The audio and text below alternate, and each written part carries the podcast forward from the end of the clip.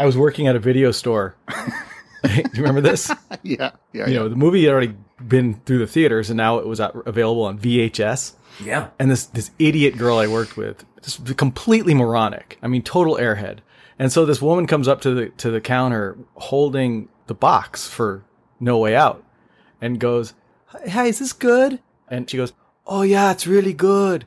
He meets this girl at a party, and they have sex in a limo, and then at the end, it turns out he's the Russian spy. It turns out he's a spy. Is that what said? And in the end, he's a Russian spy. Turns out he's a spy. ruins the ending and sums up the rest of it by saying they have sex in a limo. That's the, and the woman just kind of like goes, okay, and just puts it back on the shelf. It'd be funny if, like, side after she says that, and the woman's like, "Okay," goes going back to put the movie back, and she goes, "Oh yeah," and then Will Patton is in it with weird hair. Does that sweeten the deal? and, and then she starts ruining the endings of all movies. She goes, and then turns out Rosebud is a sled. It turns out they're all dead people.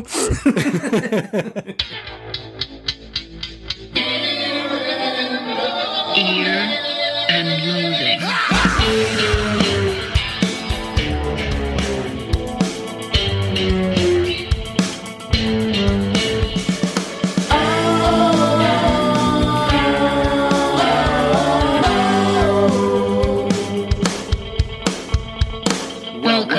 To Ear and Loathing.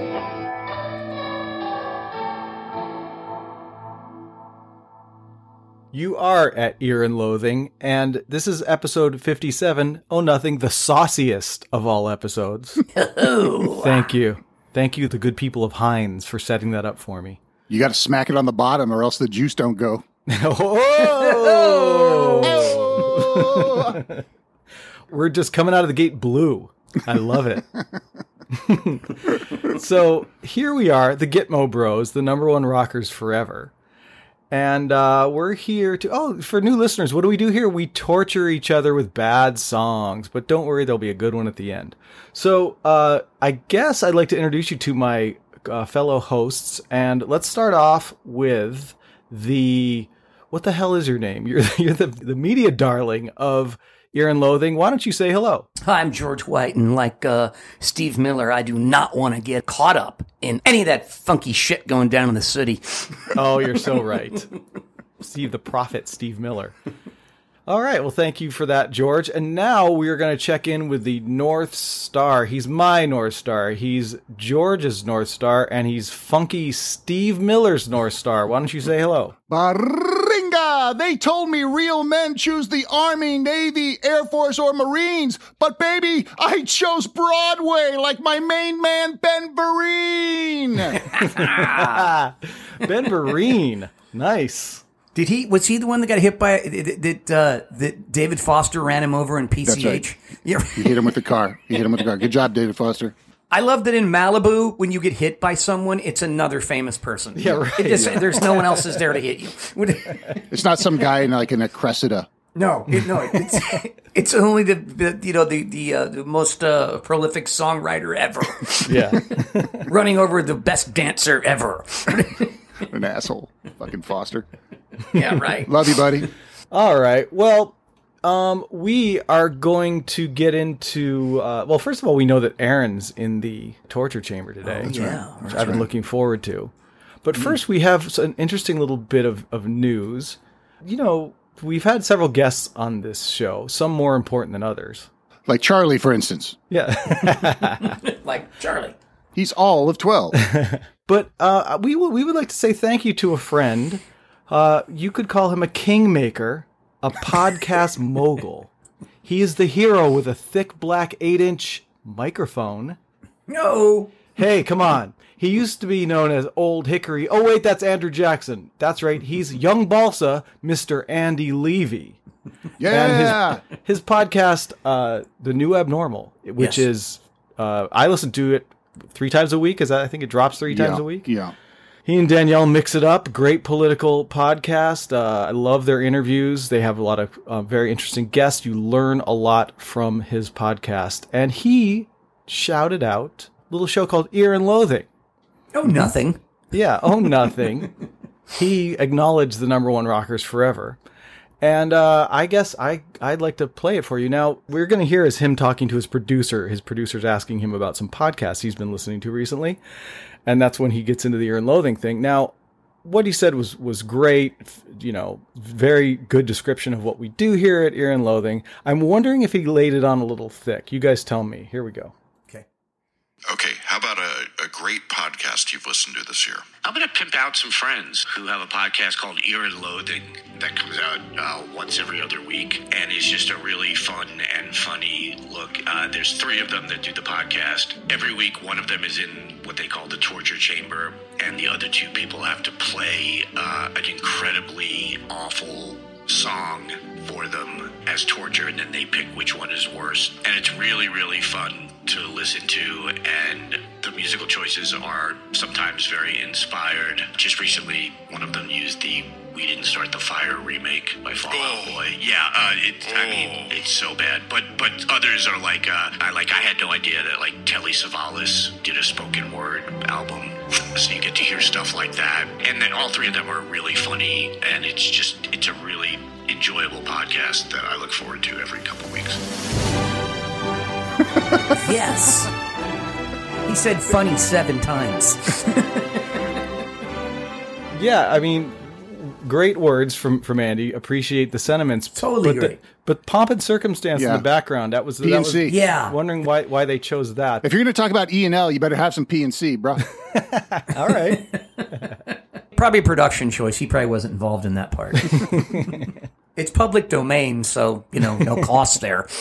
so anyway, thank you very much, Andy. That was really Andy. cool. Yeah, super cool, Andy. That was great. Um, so yeah, go listen to the new Abnormal because it is a, a great show, and I really do listen to it and enjoy it every couple days. It comes Get out. your learn on. Get your head out of the fucking gutter, dude. I know. And by the way, look at these guys churning out three episodes a week, and we can barely get two a month. I mean, t- talk about a work ethic. Yeah, but they have staff of uh, you know five. I know. We have Chris, we have Chris. and he's still on probation. and he probably has a studio too. We have a we have a storage closet and a Yeah, basement right. and a bedroom and a mop. and a mop. Oh wait, strike that. No more mops. And the, I moved him out. Hmm. Oh well. I got a Japanese lantern still. It's pretty good. nice. Yeah. All right. Well, you know, one person who uh, just called in, and he wanted to congratulate us for that great shout out from from Andy Levy.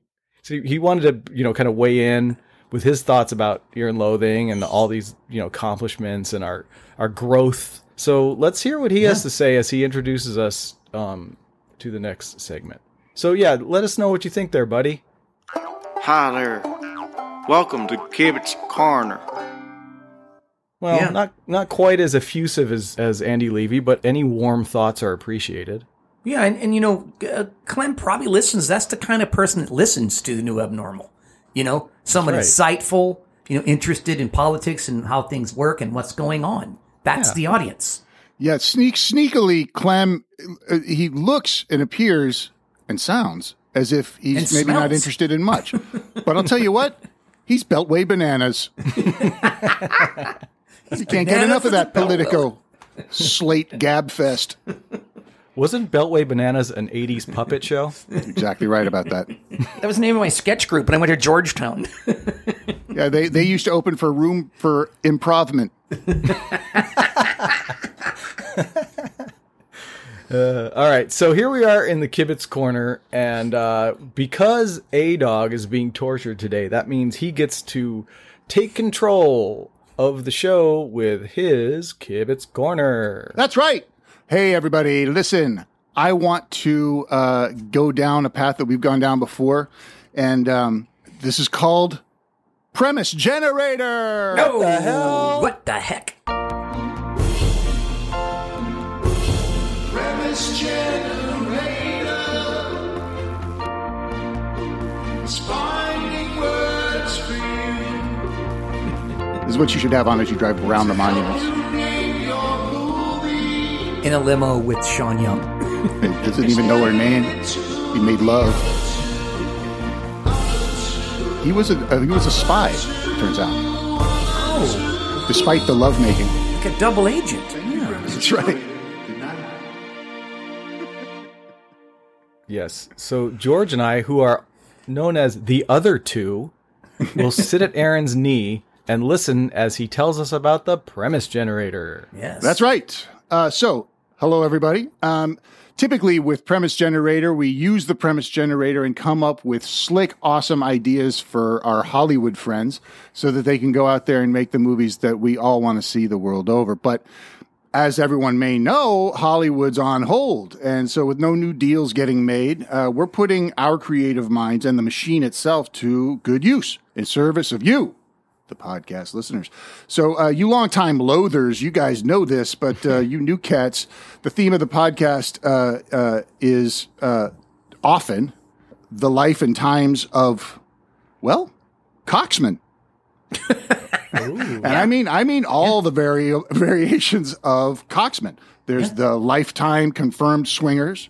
There's the nascent peddlers of ass, the hopeful hustlers, and of course, our favorite, the reluctant Coxman, who, like their idols, Mac Davis and Tom Jones, they deal with the emotional weight uh, and the very real drag of slinging ass on the regular. So uh, I have it on good authority that a significant portion of our listenership uh, are coxmen themselves in one form or another. And let's be very clear. I want to make this very clear. We are inclusive, and that it's going to mean mostly guys, but I'll tell you what, it's going to mean gals too. And uh, I thought about this as I was writing that down. I said, ironically, those two don't seem to connect much. it's always one or the other. True. True. What's a what's a female coxman, by the way? Like a vagman? Or something? Um, I think that they could. I, I like the idea of still calling them a coxman because they're just slinging it. That's you know, true. it doesn't have to mean that you have one, just that you're Yeah. you're just slinging action. Well, they collect cocks yeah, you know, or whatever they want. or ladies, yeah, you know, they're just out there s- moving it. There's something about the the lyrics from the Pat Benatar song, like a female coxswain is putting another notch in her lipstick case, She is. right? Yeah. Yeah, That's right. Yeah, they're out there doing it. Like Pat knows, shit. Yeah. Come Fucking on, fighter pilot. I get it. Yeah. If Pat knows. if Pat knows. We all know. Um, so at any rate, you know, because it's like guys and gals, we know that there's a big market, uh, uh, and catering to those folks means something and is uh, important.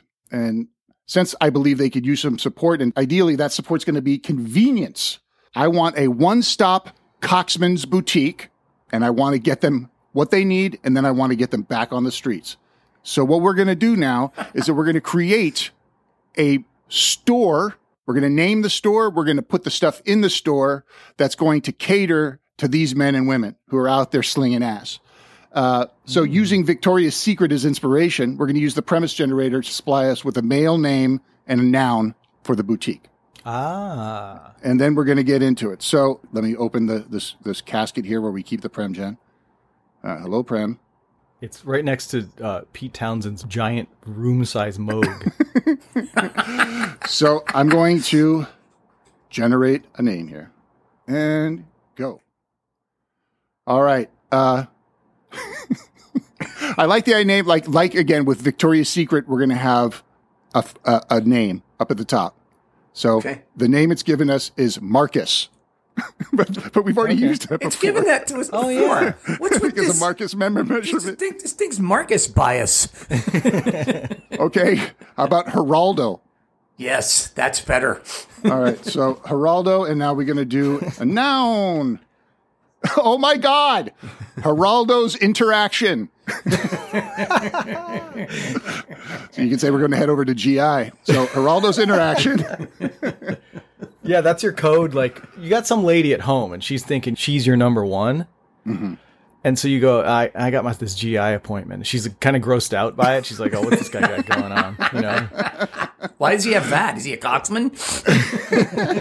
So now we know that Geraldo's uh, uh, interaction. We know that these are the things that I imagine us selling or them selling here. And again, we're acting in an, as sort of a almost like uh, branding experts for them, so that they can open up and, and supply these people.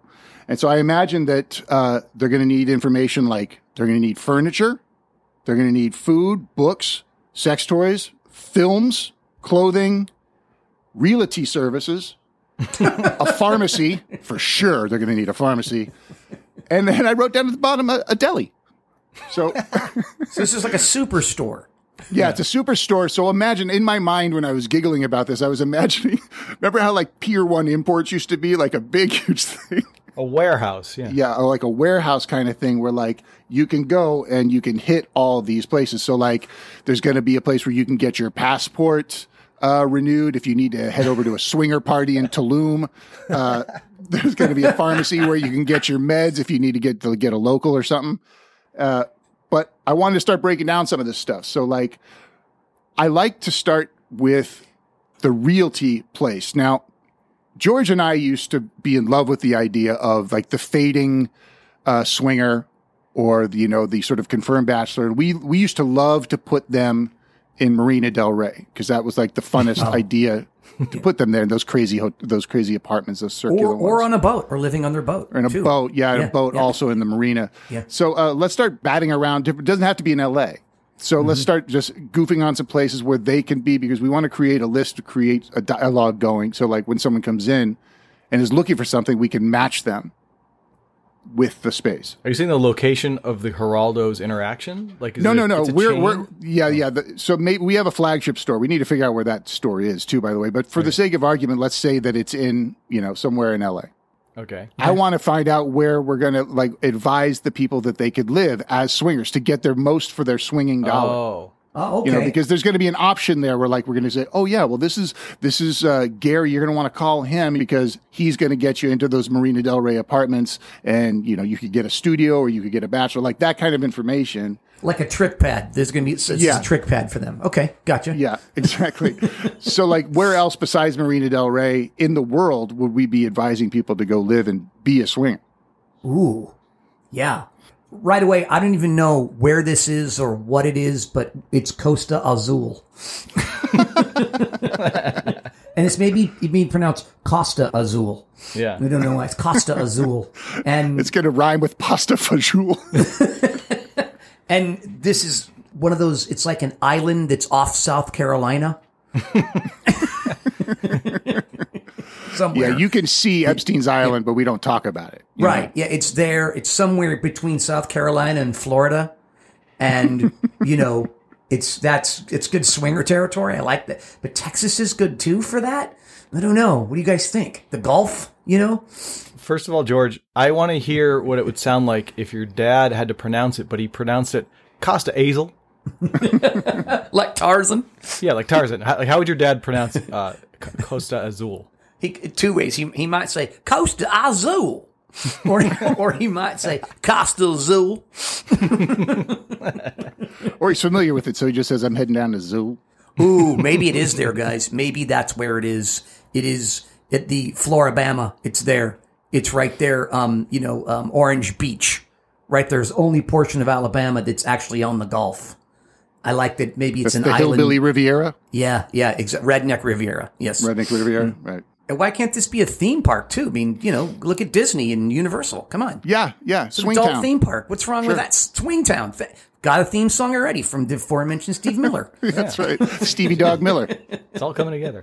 King of KLOS. Is this region that we're trying to come up with? Is it a place where it's a hotbed of activity where the guy's going to, you know, just kind of rack up the tail, or is it a place where it will impress the tail when he brings them back to his his condo, or what? What are we looking at here? Yeah, I mean, I think that this is this. So imagine this is a big Costco in Los Angeles somewhere, like on the west side, and you go there, and the the travel people can set you up with a trip to uh, Tailtown or whatever we call it. Tailton. Yeah, and so like you can go there and do that, and that's going to be impressive. But like the cool thing about places like that and like Tulum, I think, are like everybody knows the score. No one's getting seduced. You know what I mean? Like it's just on. If you're there, you better be ready for it to be on. Right. Don't even bring pants. Don't be hung up. Don't. Yeah. Yeah. In fact, the store I'm gonna sell right now. The store does not sell swimsuits of any kind. They're, they don't. We don't sell them. They do not have that section. No, sorry. Yeah. No bottoms.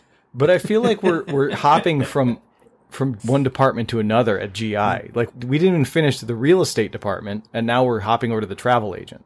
Right. So like let's let's assume that the real estate and the and the uh, travel are right next door to each other, so we can help them find a cool hip place to live. So that fits what you were asking earlier, Damon. Like you are you want to be impressive and you want to uh, have a seductive joint. So there's places you don't want to live in town. And if you're new to town, whatever town that is, we're going to help you find out the slickest, hippest town to be in. So, and, and like the apartment complexes or probably condos, let's be honest. Yeah. Oh yeah, totally. Yeah, It's class operation all the way. and very right. thin walls because you want to hear what's going on next door. That's right. I understand they're making it tonight. You're so. right.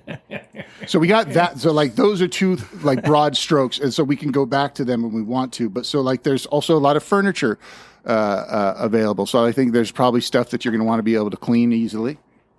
Yeah, Right, yeah. a lot of things in uh, in rubber, you know, and um, those sex swings. We have a lot of those. It's a Yeah, lot of chair. sex swings. Sure. Fuck, fuck chair, sex swing. Got a lot of those. and speaking of moppy, there should be like things to you know, cool like a mop, but a cool mop that you can clean up with. You know, you can swab up. We have so we have access to those kinds of things. We have access to furniture. We have access to a pharmacy. We have access Ooh. to maybe uh, you know maybe a place of worship. You know, Yeah, because look at Jesus, J Bones. Tell me he wasn't the swinger. Did he say Sometime. be fruitful and multiply, or didn't he? Yeah. I mean, facts are facts. Yeah. It, it strikes me this too. I, the the the logo has a mustache in it somewhere. I don't know her. You know her. You know Geraldo's. You know uh, what's the second one? I for- what's the second Interaction. one? Interaction. One of those letters is a mustache. It has a mustache on it. Maybe the G, like the cross and the G's a mustache. Yeah, I don't yeah, know. Yeah. something right. So like so in addition to that, so like Geraldo's interaction, I want to make sure too that like they have access to great healthcare. So there's like a there's a pharmacy on staff. There's, you know, e- ENT guy. Well, yeah, and, and by the way, can he be kind of horny like um Doc on Love Boat? He's kind of like that kind of doctor. That's absolutely true. But he's really good, though. That's I, I like what you're emphasizing here, Aaron. That this sounds funny and everything, and it is. But we're dead serious about what's going on here. I mean, do we have some Michelin-rated restaurants on site? Yes, we do. Of course we do. you just don't wear pants. What? Right? You just don't wear pants at them. Because look, I That's it. mean, we're just catering to the thing. Like it's like what Al Capone said in The Untouchables. You know, people are gonna, you know, people are gonna drink, people are gonna hang out, people are gonna party, and we just act on that. We're just providing people with a decent version of that. So you're not out there, you know, going and doing bottle service at some choochy place. Uh, and and wasting a bunch of time and money, and those those chicks are going to go home with uh, you know a Vince Vaughn lookalike from back in the day, you know, Right? best. Yeah. you know, Yeah. I'm talking about a good quality situation that this can cater to. So, I mean, that's what Geraldo's interaction is all about to me. Mm. Let me ask this question. It's on the came- masthead. Y- yes, it, it just came in. it's- it's- will there be a large section of masks and other cosplay kind of? I'm looking in an eyes wide shut kind of. You know, be a lot of masks, right? We have a mask section in this store. It's funny you asked that, George, because I was all I wrote down. Is there is there a section of the store where there's disguises? Because if you find yourself in a Yeah. jam with Yeah. with two of your ladies, you know, end up at the same bar, and you're like, "What? Oh, you got to do kind of a Peter Brady thing where you're Dracula and and I'm cowboy. Mephistopheles. There's a lot of things you could role play with, and there's so they're like some people like to do cosplay, some people like to you know dress up like you know Ted Knight, some people like to dress up uh, you know uh, somebody more contemporary. But You got know, your the- furries, you know, yeah, yeah. Pl- plushies, plushies, and furries. Yeah, sure. We're gonna get shame your kink over here. You know, You know, I like the idea that the that the doctor's, you know, he's like it's not a quack, but he's friendly to, you know, I'm just going to put in quotes like it used to be before before pot was legal. You know, he's he's sensitive to your quote back pain. Mm, okay? He's, you know, Yeah. you can give him a, you know, you're not going anywhere once you're in, at this place. You're not going anywhere. You're not driving, you know, or Yeah. anything. and like Bernie Kopell, Yeah. our, this guy's going to be wearing shorts, probably cargo shorts. Yeah. He's got some scripts in there. One of the you know the third pocket on the left. Yeah, a lot of pockets. That's why that's what the Chicago short. What you don't want to do is fall for it when he goes, "Why don't you go into my pocket and grab one of those?" What you don't want to do is that. He does that playfully. and He goes, no, no, no, don't. It, no, no. I'm only uh-huh. kidding. I've never seen a front pocket before. That's weird. right, right on the zipper, huh? So you got you got your food options there too, or like food classes too, where they can teach you how to be, you know, how to be a little bit more slick with your cooking, so that you're not like Johnny Johnny Ramen all the time. Get you like a sushi roller. They get you, you know, it's sort of like when um, Charlie Sheen gets the new apartment in Wall Street.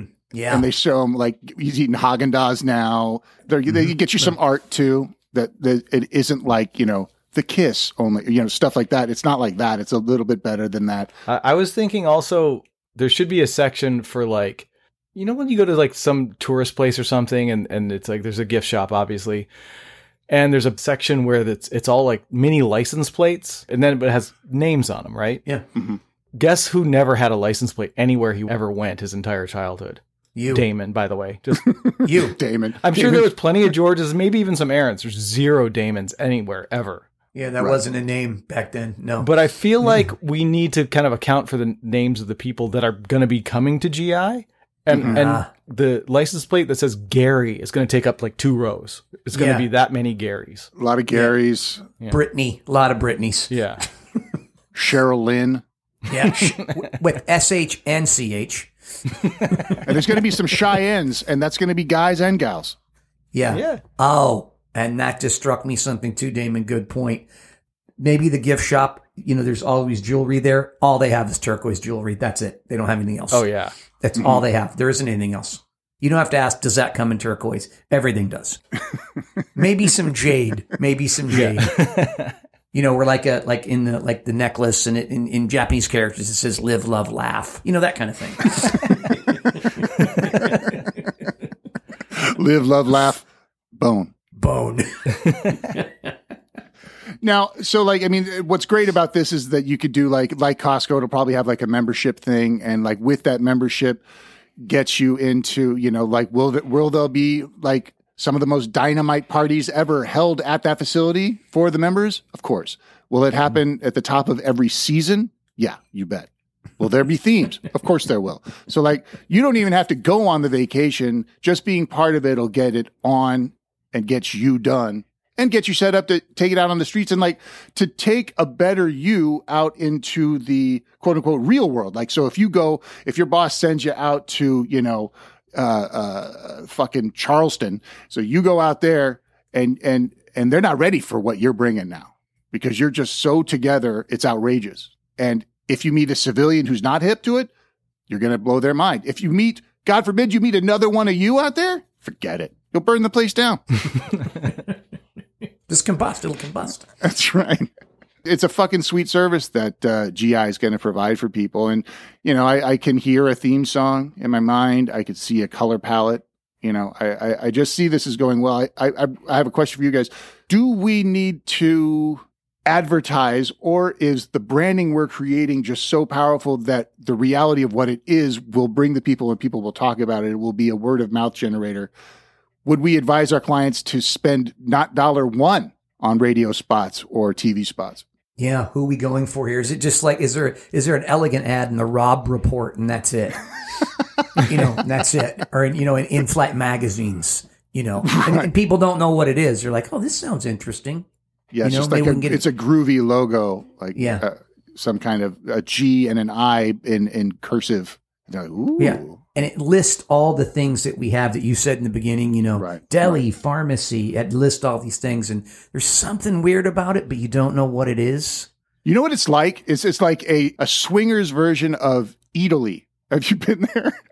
No. In- no, what's, in- I know it, I've heard of it, but what is that? yeah, Yeah. they have one in Chicago. I didn't ever go to the one in LA, but the one in Chicago is like it's like three floors of like there's five different Italian markets. Uh, you know, there's there's you know Yeah. coffee places. It's all about like then there's like multiple restaurants, and it's all varying degrees of like Italian food and and things that have to do with that, and like sexy gra- rad like grocery and stuff like that for people to go and use. So instead of Italian food, we're talking about you know nice wicker chairs and nice wicker chair. Nice. Yeah. Okay. yeah, it's still unsoiled wicker chairs. that's right as yet unsoiled.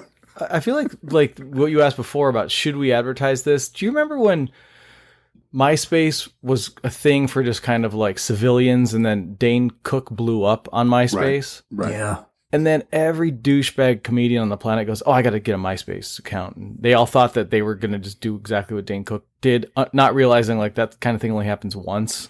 Right. Yeah. You know, the second other people start hearing about it, it just completely dilutes the thing. I don't want this to be a Dane Cook situation.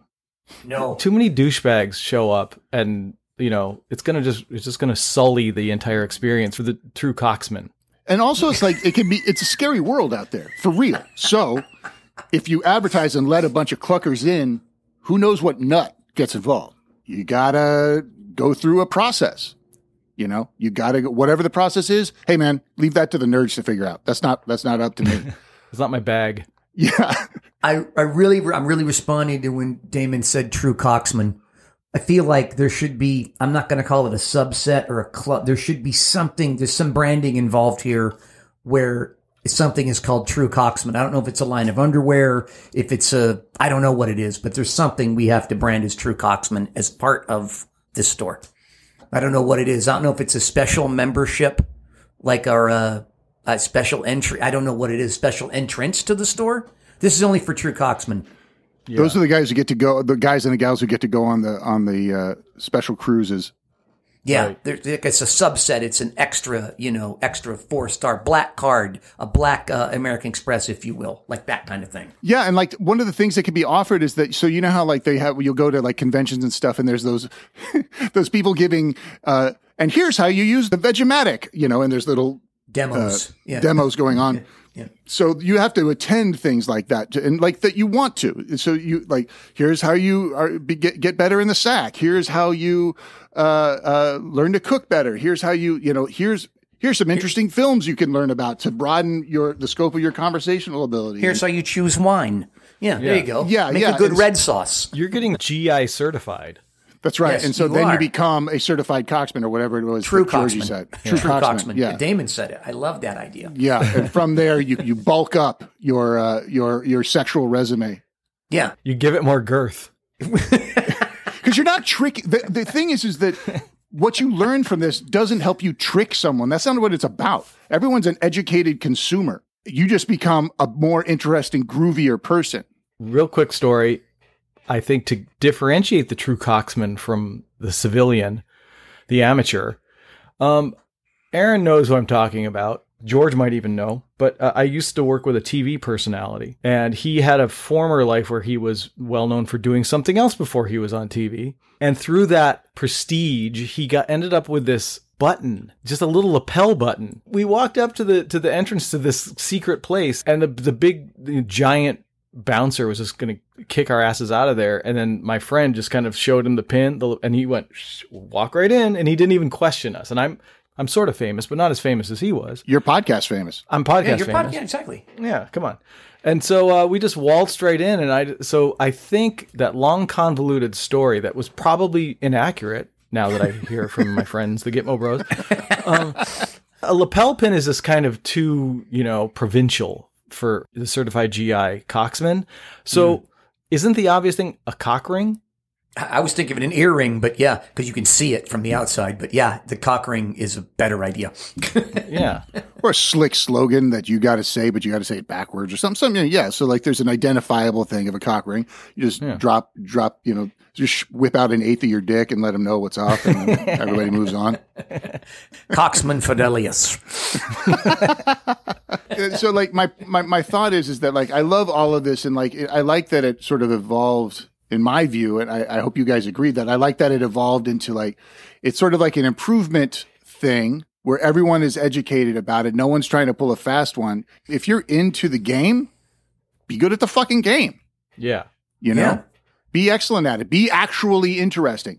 Not like those kooks who'll get like books and put them on their bookcase that they've never read, or they'll crack open the first part or read just a bit. Like, get educated about stuff. Yeah. It'd be rad for you to be able to think on another more expanded level. and we have to let our you know the the members of this secret society know that they're not only doing self improvement but they're helping other people now it may sound like you're just it's just how you get how to get laid more it's not that you're giving the gift of your better self to multiple partners you're spreading joy Exactly. juicy joy throughout society. And Yeah. uh and and not only is it in in your sweet sweet love making, but also just being in your presence is a gift. and the word on the street about you becomes so good that that is the advertising. They're like, Yeah. where'd the fucking guy get his shit together? He was a real chooch before, and now he comes in here. He's just got confidence for days. Yeah. you know. Yeah. and uh, and it just makes a difference. And it's not like those fucking things like the game and stuff where you learn how to neg people and all that jive. You know, Yeah. that's a hustle. Pickup artist. that you know. Yeah, I'm not is- talking yeah, about a hustle. No, I'm talking no, about a lifestyle. Success and results speak for themselves. exactly right. That's exactly right. By the way, Damon, I want to tell you that when you said your whole speech about that, it was almost the same speech of of uh, Mark Wahlberg in um, Boogie Nights when he's doing the documentary. the, yours was better. I love this. I love this is a great starting point. And I think, I mean, it's obvious, like, this is what our heads are. This is what we're good at. And just because we're not making movies right now doesn't mean that we have to stop being creative, you know? So, Yeah, we, we respect the the writer strike and the actor strike and everything. Sure. Yeah. You know, we're going to align with our brothers and sisters in the Sure. unions, but that doesn't mean that we can't make money doing other things. yeah, no, this is not about a film, you know? This is, or TV or, or, or anything like that. It's worthy of a film eventually when those when those lazy asses start writing again. Yeah, this is easily a film. It's a book. It's a TV show. It's everything. Yeah. Yeah. but right now, we'll quietly be advising people on how to become uh, the greatest business opportunity that there ever was. Um, well, I have another idea. Tell me what you guys think of this. Like going off of the um, most interesting man ever ad campaign. Mhm.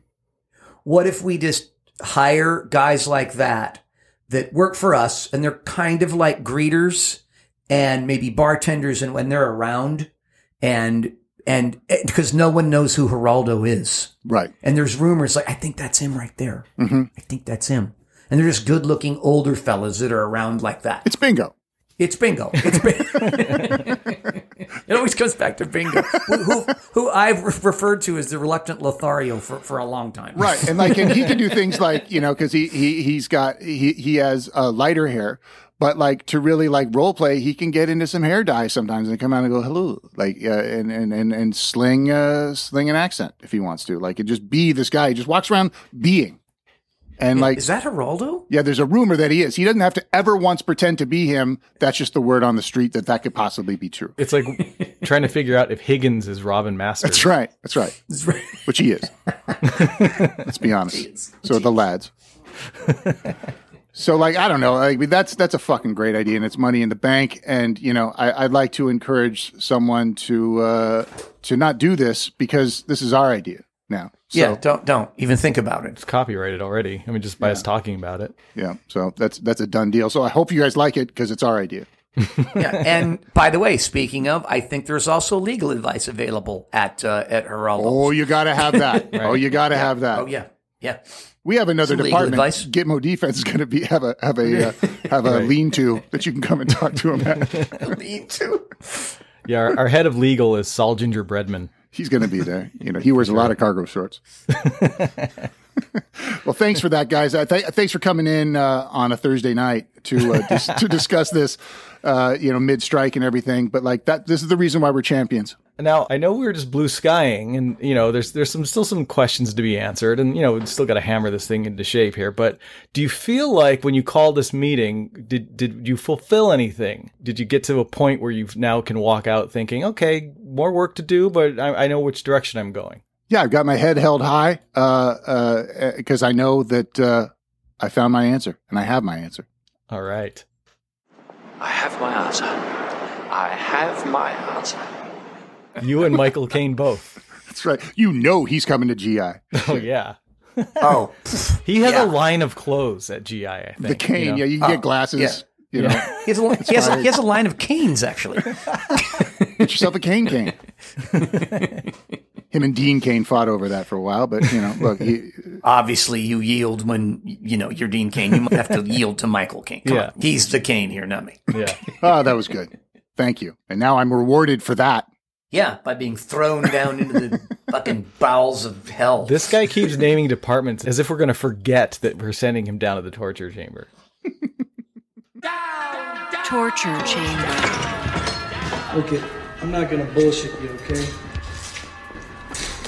I don't really give a good fuck what you know or don't know. But I'm gonna torture you anyway. Suffering. Anger. Pain. Torture. As discussed, Aaron is in the torture chamber, and I'm looking back at the episodes. You know where I am? I'm at earandloathing.com, looking at the uh, episode listing. There's so many just beautiful, colorful pictures on here. It's a good place for info too. Good place to just get info. Yeah, I mean, it's a good place for the whole family just to gather around the computer and read about Year and Loathing. so last episode we did was with our pal Chris, so that was a different timeline. right. But the one before that was episode 55, and that was uh, George in the torture chamber, and Aaron started with Fall Out Boy doing We Didn't Start the Fire, and I brought up the rear with Sergeant Barry Sadler. In the rear with the gear. In the Rear with the gear with Barry. which means I think I have to go first today. Okay. Do it. Okay. I love it. So I am going to take you lads back to 1984. Mm, good year. And look what I found a department. Speaking of all those departments at GI. Um, Geraldo's interaction. uh, so this comes from the when I make a pros and cons list and there are no pros, then I'm pretty sure that I have my answer. I have my answer. You know exactly what you're looking at when there's Yeah. no pros. the list has spelled it out for me. Okay. Mm-hmm. Yes. So, pros and cons from 1984. Let's see what this is all about. Here we go.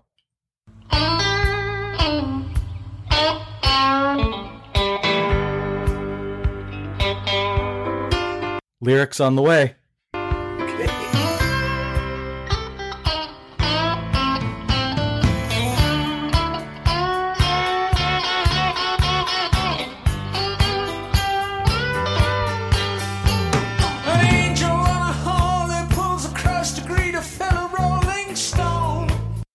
Anyone recognize this yet? Pros and cons of hitchhiking. Thank you very much. Yes. The, the by the way, that uh, stunning guitar work you just heard was no, no one, slow hand. I was just going to say it sounded like Clapton, and I, I hate both you fucking assholes because I now can recognize that. Never thought about it. Never had an opinion. Now I fucking can. Oh, that's Clapton. Yeah. And this is Roger at his chuckly best. This is Roger Waters with a song called The Pros and Cons of Hitchhiking, which I forgot how much I hated this song. You know, this might even just be a Damon torture. I don't know. Some people seem to like Roger Waters and, and his whole shtickola. But uh, this, I, I just think this guy is so full of hot air. And I got a lot to say about Roger Waters, but I sent you guys the lyrics just because I need you to understand how confounded I am by this song. It doesn't make any fucking sense at all. And uh, let's just carry on with this lyrical journey from from Roger Waters, 1984. Okay. Puts his bike up on his stand, leans back, and then extends a scarred, greasy hand. Bro, stick to your own key, please. I mean, What what's going on here? What is this? An album? What is this? I, it's a concept record, or It is a going on? concept record, I think, Damon, isn't it? Where isn't it all? Is this the one that's done? It's like it takes place over a specific amount of time. Where Yeah. like one is like six thirty or something like that. yeah, exactly right. Now, Okay. th- what you're listening to, the song is known as uh, the pros and cons of hitchhiking, but it, the song is actually called 5:01 a.m. And the concept of this whole fucking idiotic album is that it's a guy's dream. And he has like these 12 different scenes that he that happen in his dream. What a ripoff! It was a dream. And then he's got all these characters in here. Someone got cocky after they made the wall. Yeah, yeah. Well, I'm glad you brought that up because there's a good story, you know, to goes along with with the wall as well in this stupid album. But um, yeah, just try to you know kind of machete your way through the bamboo of this these fucking lyrics. It's impossible. You don't know what he's talking about, and you don't care. That's the problem. It's not like you want to kind of dig into the song and go, boy, this sounds like this could make sense to me if I just kind of put my head to it and figure out. Because it who out. cares if it's about his dream? What are the Yeah. what, what are the fucking consequences with the wall? It's a guy going into madness and shutting out the world, like everyone is in danger of. And he had a horrible childhood, right? Yeah, and, he, and his father was murdered. Like, uh, Yeah. that's a, that's a relatable series of consequences. This is his dream. Eventually, the guy just wakes up. And he goes, "Oh, it's just a dream. So what?" And he goes, "Oh fuck." That's it. Oh fuck! I think I'll have a glass of water. I have to pee. Whatever. this isn't with Pink Floyd. This is a solo effort. Yes, this was Okay. uh you know just the I think their final album was the final cut The year later. 1983 Mm-hmm. and then it, and then this one came out the next year after that. Hmm. So, I mean, if if you guys can even like give me 10% of what this this stupid song is about, I'll be happy to hear it, but I don't we just have to sit through it and then, you know, pray for a quick death, okay? And it's Clapton doing his his cut rate Gilmour. Yeah, I was going to say that's what I was. I, David Gilmour has nothing to do with this. Then, okay. No. No. Yeah. Yeah, this uh, it's weird that you're longing for David Gilmour, you know? I always do. I love him, but like because those riffs are so tasty that he does, and there's so much vibe and soul in what he does. And it's weird to me that like I kind of don't really care about. I like authentic blues. What I don't care about is honky's taste on blues. Especially Um, British guys. Right. Where like I dig, I mean, there's big, big exceptions, but like by and large, I don't care. And so like what David Gilmour, when G- David Gilmour plays a quote unquote bluesy moment, I hear a David Gilmour part. When Slowhand does it, I hear a guy copying the blues. I guess is my point. Because I, I adore Dave Gilmour and I fucking, you know, we know how I feel about Slowhand. So, yeesh. I, I like David Gilmour too. I just don't. I never cared that much about Pink Floyd, and people worship Right. all of those guys in that band. And so I just thought I just kind of lumped him in with with the rest of them. Like, yeah, okay, good guitar player, moving. I like the way he sings sometimes on on some of those good Pink Floyd songs. But now I, I realize when I listen to this to Roger Waters solo stuff, I'm like, boy, Gilmour was such a necessary component to rein this guy in. And That's mm-hmm. yeah. the Exactly. legendary fights in the studio, and now I understand why. Because Gilmour was just trying to rein this moron in from doing this kind of shit, you know? Because what's cool is that like when somebody has a big idea person, and that's fucking Roger. He's just a big idea man. And like every band fucking needs that. You need at least one of those guys. But like what's bitching about a band is that is that what he can get through in a group dynamic is typically a good thing because it's been filtered through other minds to some degree. Even if you're a control freak. Checks and balances. yeah, when you take those dudes away, it's just the pure raw molasses that comes out of a tree, and that shit sucks. Yeah. I'm looking at you, Freddie Mercury, and your solo record. Hey, God bless, but Jesus. Yeah, we could throw Sting on that pile too. Yeah, it's important to fucking defend your point sometimes, you know, and course. to champion it and hone it and participate with somebody. It's what's awesome about being in a band.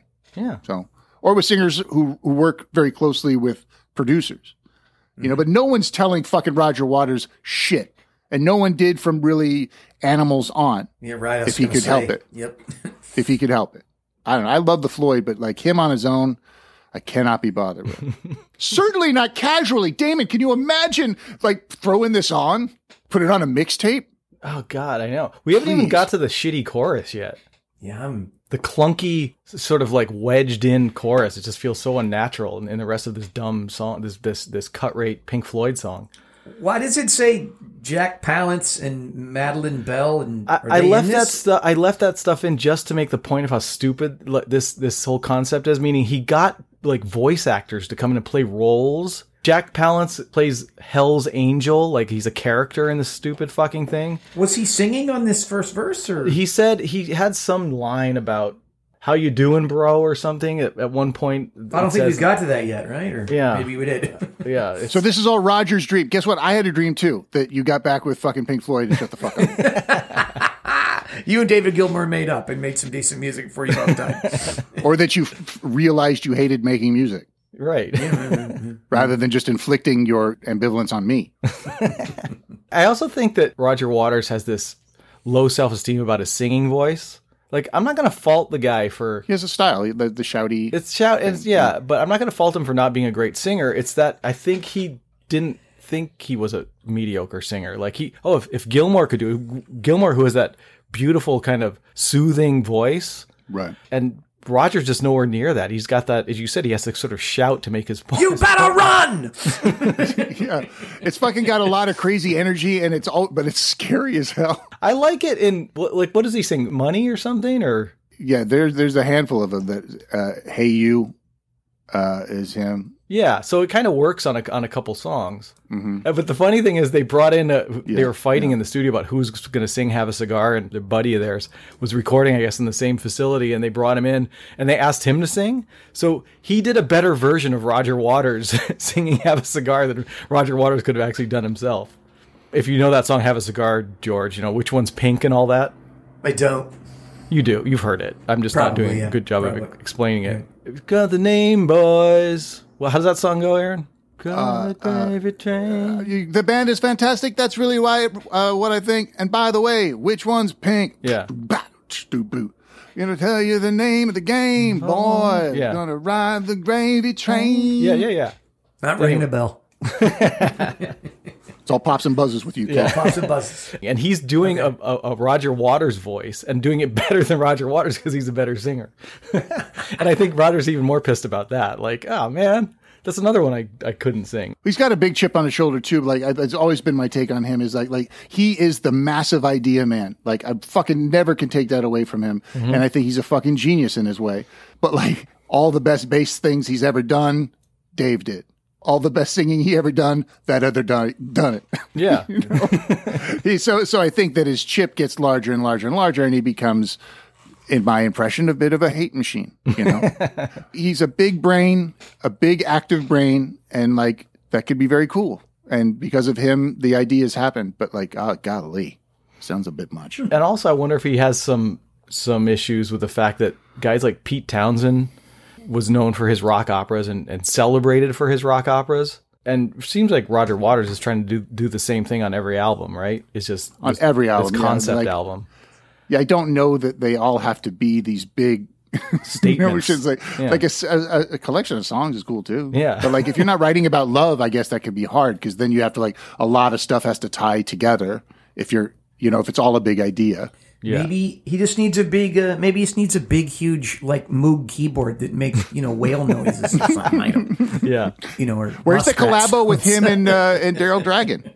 yeah, yeah. There, There you go. Now that's a record. All right. Now we're talking. Fuck you. I worked with the Beach Boys. we are staying away from this song. Uh, we we Yeah. need to get through at least some more. God damn it. All right. okay, let's hear it. Yeah, we didn't even get to the chorus yet. Here we go. He said, How you doing, bro? Where you been? Where you going? and he takes your hand in some strange California handshake and breaks the bone. What is he fucking talking about? I'd rather listen to the Devil Came Down to Georgia. and he's talking about like it's kind of the same thing, you know. you know, it's a talky song, two people having a back and forth, which you fucking can't understand in this format. And who gives a shit what he's talking about? And in the end, he's a fucking dreamer. Yeah. Who gives a fuck? Right. Devil went down to Georgia. That's stakes, baby. Yeah. That really happened. Yeah, that happened at the crossroads. Sorry, sorry, Slowhand. All right. A housewife from Encino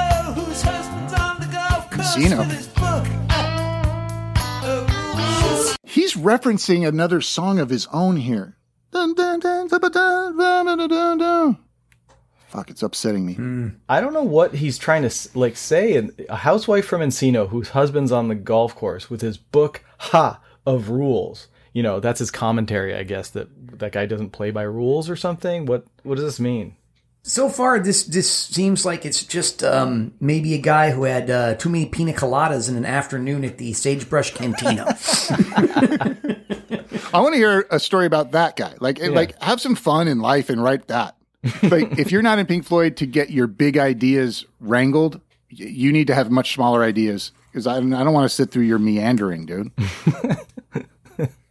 You know who who celebrates songs like this? In fact, this song in particular, uh, and Aaron and I have talked about this. George knows what we're talking about too. That kind of late '80s, early '90s era of KLOS, where Jim Ladd would do these like epic sessions. Like what do you call it? Like head. There's one where you're supposed to wear headphones and and it's Yeah, called- headsets. Headsets, Right, right, headsets. right. Yeah, on Sundays. Yeah, And, and this, sh- we'd play this shit all the time. In fact, I was astounded to realize that this song was from 1984 because I got so used to hearing Jim Ladd played in the early 90s. I thought it was like a 1991 album or something. Even at that young age, I was going, "What's this guy's fucking problem? I don't know what he's talking about." You've heard this before? Yeah, Jim Ladd used Really? to play this shit all the time. Yeah. The only weird part is he, was playing it like seven years after it came out. I mean, maybe it was played a lot in the '80s too. Came out in '84. It made the album made it to like number 31 on the Billboard charts, but I think that's only a only because he was in Pink Floyd and they still were a re- relevant thing. And this this album made it uh, top 20 all around the world. So it was a hit album for sure. It's just I don't think anyone talks about it anymore because it do, it doesn't make any sense and it's not good. It's lousy. it's just lousy, and it's a fucking jerk off too. Like it's it's like you had me with hatred when you said, and it was just a dream. You know, so like all of this, all of these fucking lyrics, all this time, and all this explanation to say that it's a fucking dream. Like, why do I have to take a look inside your dumb head, Raj? Guys, we got to get on this. There's six more verses. fucking hell! All right, come on. I keep stopping it, but here we go.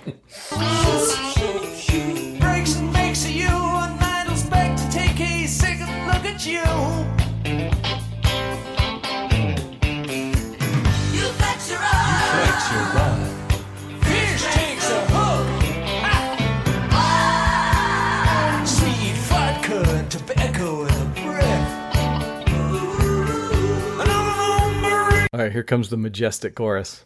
in your little black book. These are the pros and cons of hitchhiking. really makes you want to hear Meat Loaf, doesn't it? Like Yeah, I was somebody say, doing it's this some good. Weird, like what is this? It's kind of a. There Yeah. suddenly, suddenly it's uh, it's cabaret or something, or Yeah, I Aaron, I put in my notes trying to be a Meat Loaf song, you know. or Yeah. do, do you think he, at some points in this he's trying to like kind of be like Bowie? That's what I'm getting. That tone he's hitting. Everyone tries to get what he's got going naturally, Yeah. and they, they no one can. It's a good point, George. I never would have. But the same thought kind that. of lyrics like this, where it, you know, Bowie's are cool. Like that one thing he just said there, it felt like um not Young Americans, but you know, with that with the back the background vocals to Young Americans, are, it's like this too. Yeah. With the black girls, or you know what I mean? It sounds like like Mhm. that, and I think I think he's trying to do that somewhere along the way here. I hate this chorus so much. I just remember looking at the radio going, "What what the fuck is going on?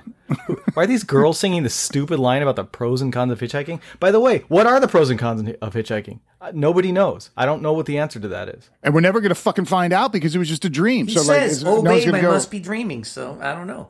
It's like I, I, I doubt very much that at the very last song it doesn't go. And this truly was the pros and cons of hitchhiking. We hope you've enjoyed your journey.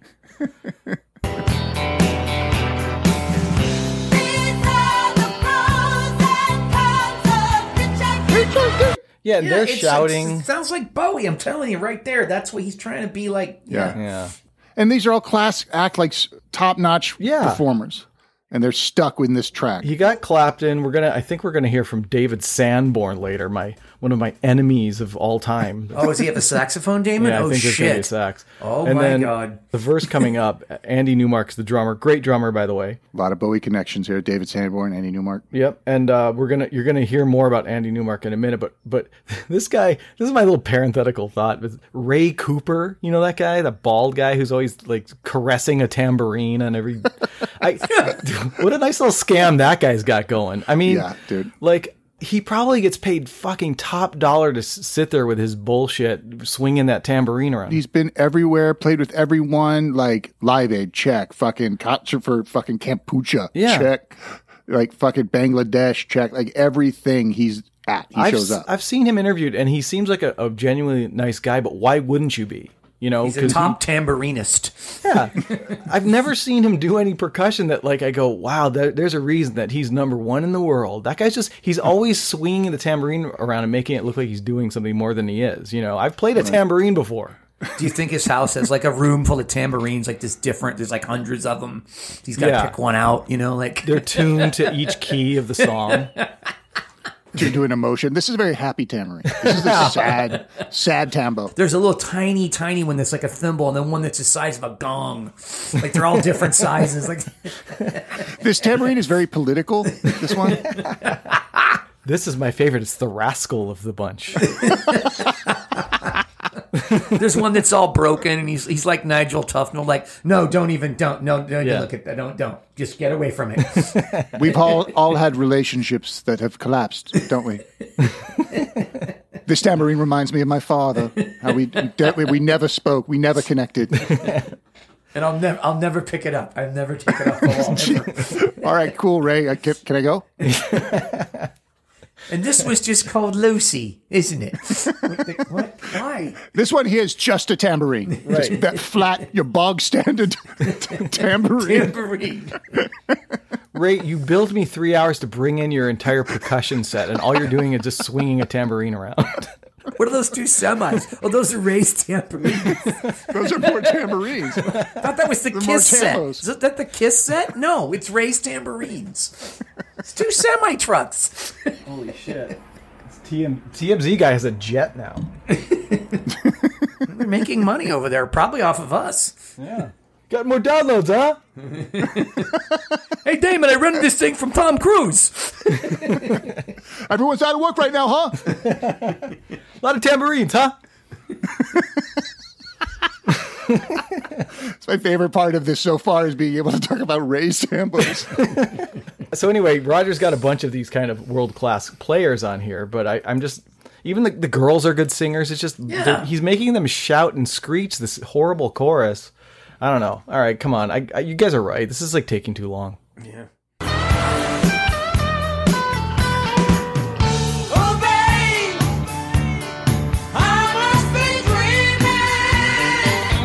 Why did he put it in that key where the girls are having a hard time hitting it, and so Roger's got to get up there with them? It's weird. if the girls can't hit it, we know who else cannot hit it. Right. The guy who wrote it. The guy that has directing balls the in his traffic. pants.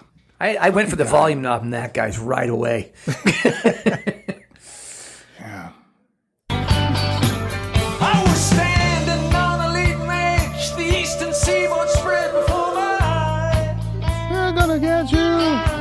Fucking song am I thinking of? Yeah, I know. He's it's ripping bothering himself me off. too. I can almost sing it. Yeah. They're gonna love you. Yeah, Is it have a cigar?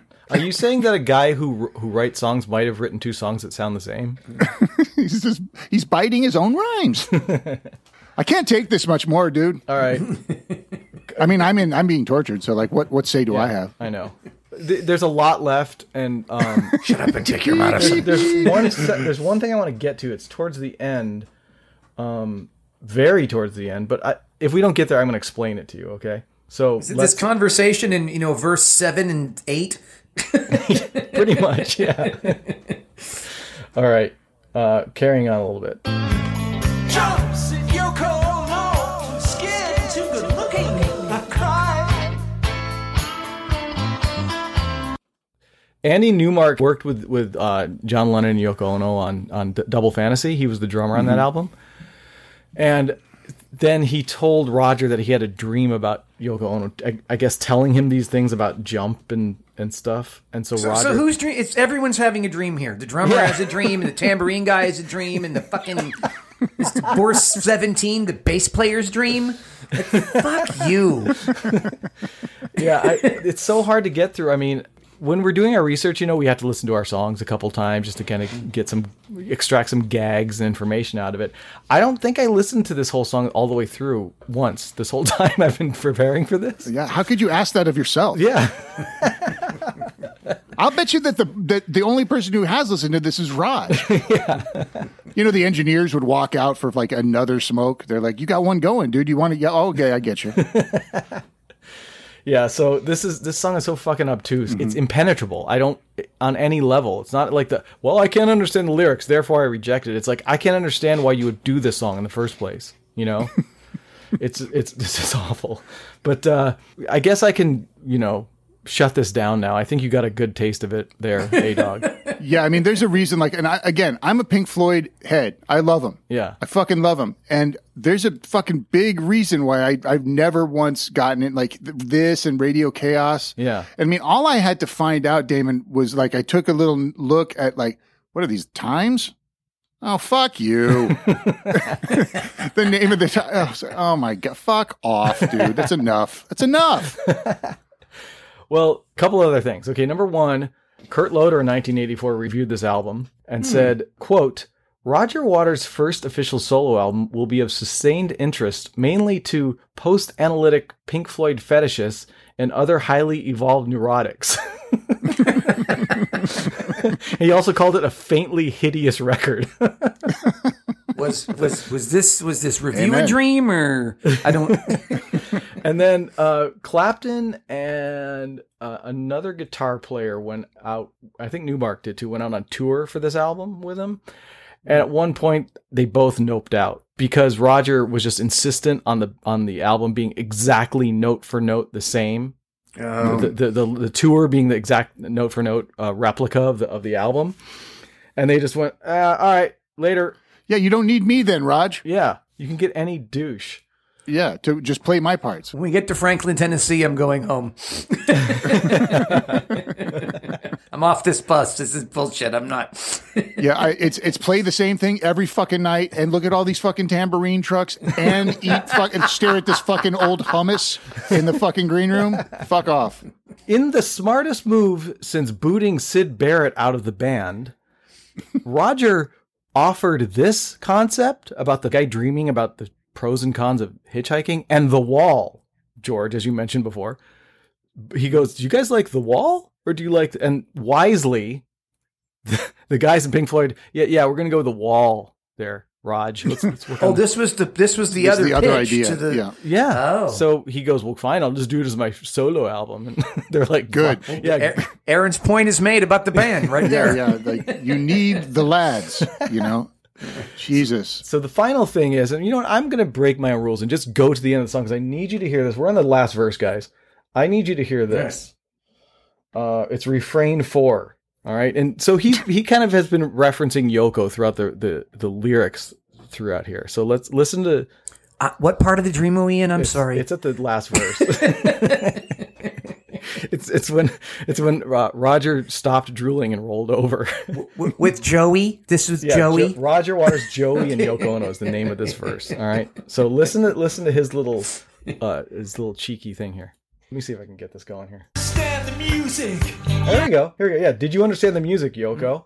All right. yeah, go. Yoko, was it all in vain? Bitch said something mystical. So it's very Did you guys catch that? Hero? It's her yelling or something. Shane. Very faintly in the background, he said "hero" in an Asian accent. Right, right. Good stuff, Raj. Oh, I didn't know what that was. Okay. I thought you were saying hero. Sorry, I didn't. It's spelled like that because it's the two R's instead of the L's, which is no, the way I people make it. fun I of. got Yeah. the racism. It's so Yeah, I got the racism. the good stuff. It's a simpler time, right? 84, Raj? You stopped that? Oh, wait, you haven't stopped that? should Oh, jam never a. Pollock joke into here. It's hilarious. Yeah.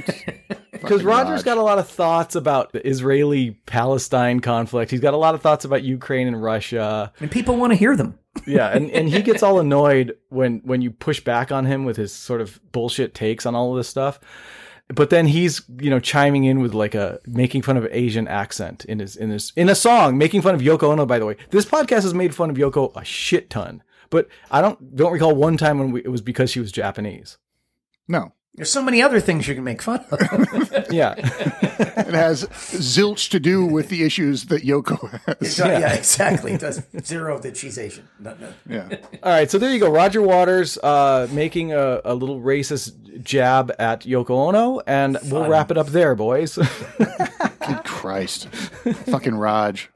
God, I've ha- I've hated that song since I've heard it, and and I, I never understood it. That was the thing. I just went, what what is this guy doing? We just talked about it for 45 minutes. I still don't understand. you- it. like, I, yeah, like it makes no the sense. point of it. It was a dream. That it's a dream, but like, but fuck off. I can't anything, anything besides that now should be in my head.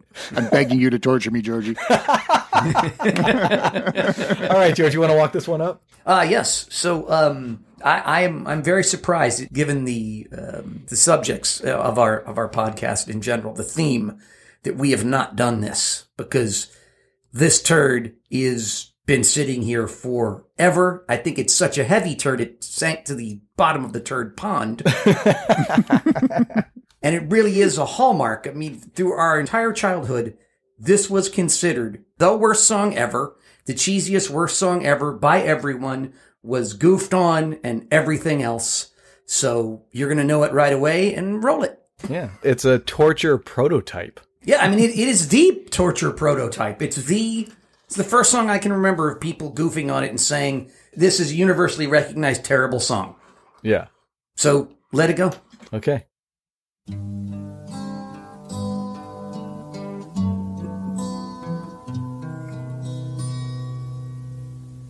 Feeling.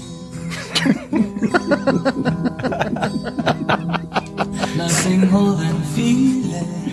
One word just causes everyone to just break out in laughter. That's it. Yeah. You can almost stop now. I don't Yeah. you know what's coming. And I, I, I marveled that at that, that I'd forgotten that through our entire childhood, when anyone was doing in an, any TV show, anyone you were doing a joke about a terrible singer singing a terrible song, you did this. Yeah, shorthand for oversensitive Yeah. anybody would be feelings. Yeah, a bad song. Just Yeah, a bad yeah. song. This was the one that you did as the joke.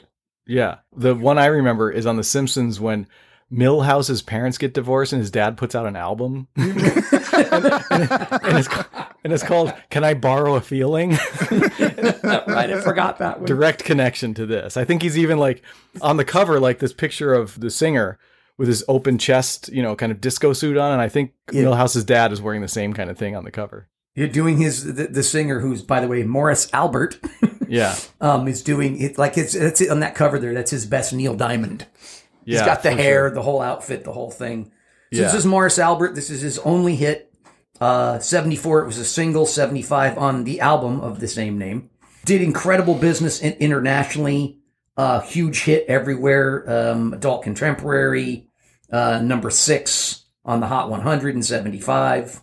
Um and to your point uh, about everyone's done this, um, the one that I came up with that made me laugh the most that you guys may remember. So in 1990, when MC Hammer was the biggest star in the world and had a Pepsi contract, it's a commercial. He's on stage, he's performing, and he has some Pepsi, and and then the, then the the, the voice the uh, voiceover says, uh, "We switched um, MC Hammer's normal Pepsi." to this other brand and they pour Coca-Cola into into his glass backstage and he's on stage jamming doing you know can't touch this and they pour that in his glass backstage he comes out for the encore after drinking the coke he starts he starts singing feelings and a kid in the front goes hammer and gives him some Pepsi he drinks the Pepsi and goes proper and then starts dancing again to you Yeah. can't touch this Ah, okay. That's good. Exactly what I'm saying about even in 1990, 15 years after this came out, it was still the worst song ever. When Yeah, you're, but guess what? Yeah. Morris Morris got paid you're right. Oh, oh for that. Yeah. For that. that Well- well, goof on it all you want, dog. Shit. well, he did, except I didn't know this about this song. So, in 1986, a French songwriter named Louis Gasté um, sued uh, sued uh, Morris Albert for this because he took it from his 1957 song, which is called Pour Toi. Which is And- why. and he won and he won the and i it, it's there So they just shared the they just shared the credit now? yeah since 86 that he had he's been having to pay uh he's been having to they share the credit now I'm sure So- that that pile of money isn't bad even when it's a half a pile. Oh Yeah. no it, no absolutely everyone's so many people have done this song like everybody's done this but let's let's listen to a little more as if we need to but go ahead My other favorite one was when Roger Waters was making fun of Yoko Ono singing this, and he goes, "Fearings." He's probably doing that somewhere tonight on stage. Probably. awesome, Raj. I actually have a lot of questions about this song, but I'm going to let it play for a little bit okay because you're right. It's this ubiquitous kind of like ah, feelings, and then I just don't know anything about Morris Albert. I don't know about who wrote the song, so I need George to fill that in sure with his usual magnifique Well- research that he's done. Yeah, Yes. yeah. Trying to forget my feelings of love. Teardrops rolling down on my face. This is like quintessential '70s, though, right? Yeah. yeah. yeah soft rock yeah Totally, yeah. Who's our boy, uh, the crier? the sobber. Uh, Dan Hill. Dan, Dan Hill. Hill, yeah. yeah. Yeah, Makes Dan Hill seem pretty butch, though. you're right. Yeah, Dan Hill's like, pull your shit together, man. All right. Trying to forget my feelings of love. Feeling. Whoops. Whoa. Uh, that's a fucking clam. yeah. Shit. They let that one go? Like, he's got a great voice. They couldn't fucking go, take two. It's, it just shows how emotional he is, trying to forget his feelings of love. You barely get That's through. why That's why Louis really sued him. He's like, you fucking clamming it up, dog. Pourquoi? I got feelings. It's called an earache. Pourquoi, mon ami? For my life, I'm feeling. Fa fa fa feeling. Fa fa flowly. Fly, fly, flow high. Fla fla monkey. da da dummy. Fa fa fa feeling. What did he do that for? Jesus Christ. Weirdo. Booey. Someone had to have done I that. you know they've already done it. Yeah, I know. Probably five of these on Howard Stern. It's the most lampoon song ever. It's the worst song ever. I wish I've never met you, girl. You'll never come again.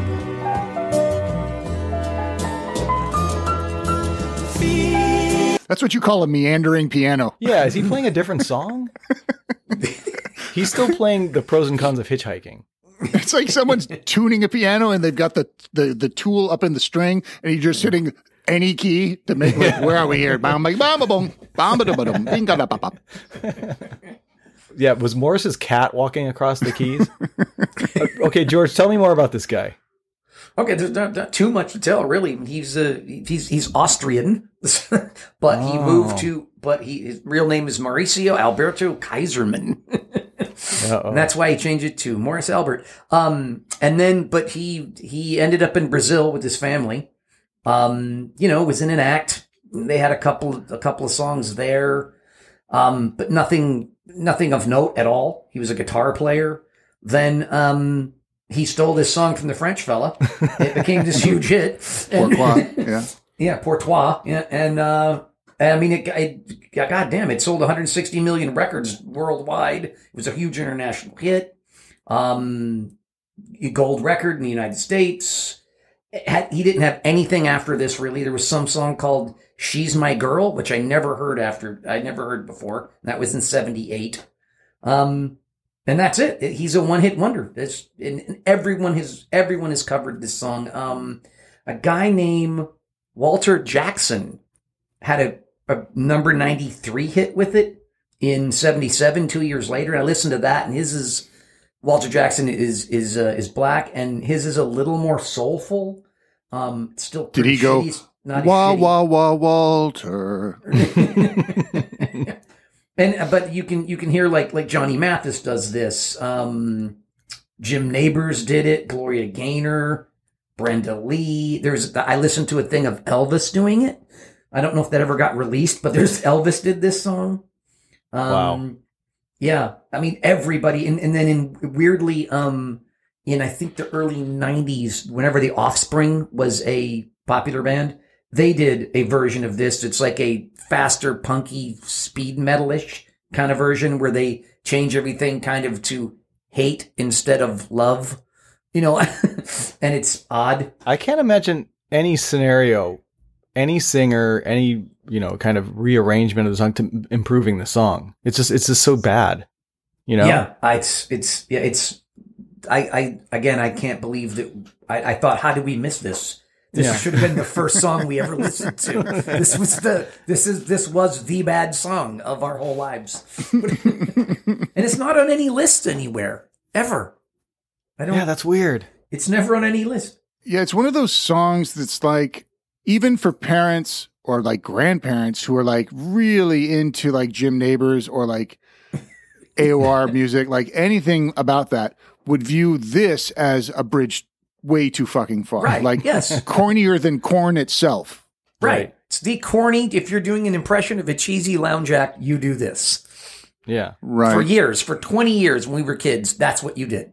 I don't know. Do you want to, what else do you want to know about Morris Albert? That's all I really got, Damon. Uh, he didn't really do much after this. He didn't. I didn't know where he was from. Yeah. Does he still exist? Like he's a He does. person? He's, he's alive. He's 71 years old, lives in Italy.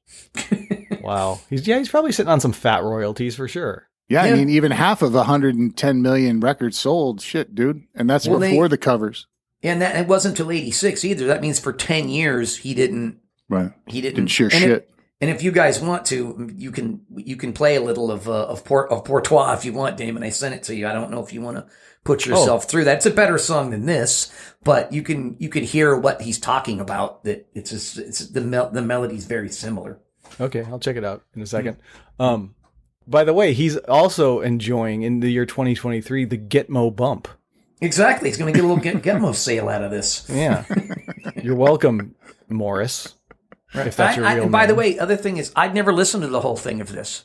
yeah. Before this, I I'd never, I'd never, you know, you always heard this, this as much as we've heard now, and went like, "Oh God, this," and that was it. And it was a funny joke, and that was it. I mean, it was elevator music and all that. You know, I remember hearing instrumentals of this in an elevator when I was a kid. Like, But at least with elevator music, like you know, you only have a couple of floors to go. I mean, right? That's even on a short song. Even if that little kid gets on and hits all the buttons, you're, you know, right. you only have like a verse to get through. Let's listen to Pour Toi. sure.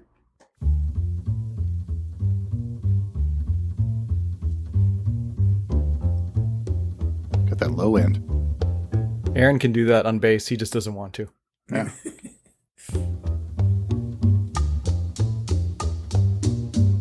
Sounds like Henry Mancini.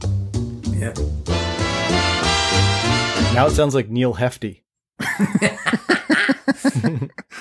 of bag fame. Bag fame. Yeah.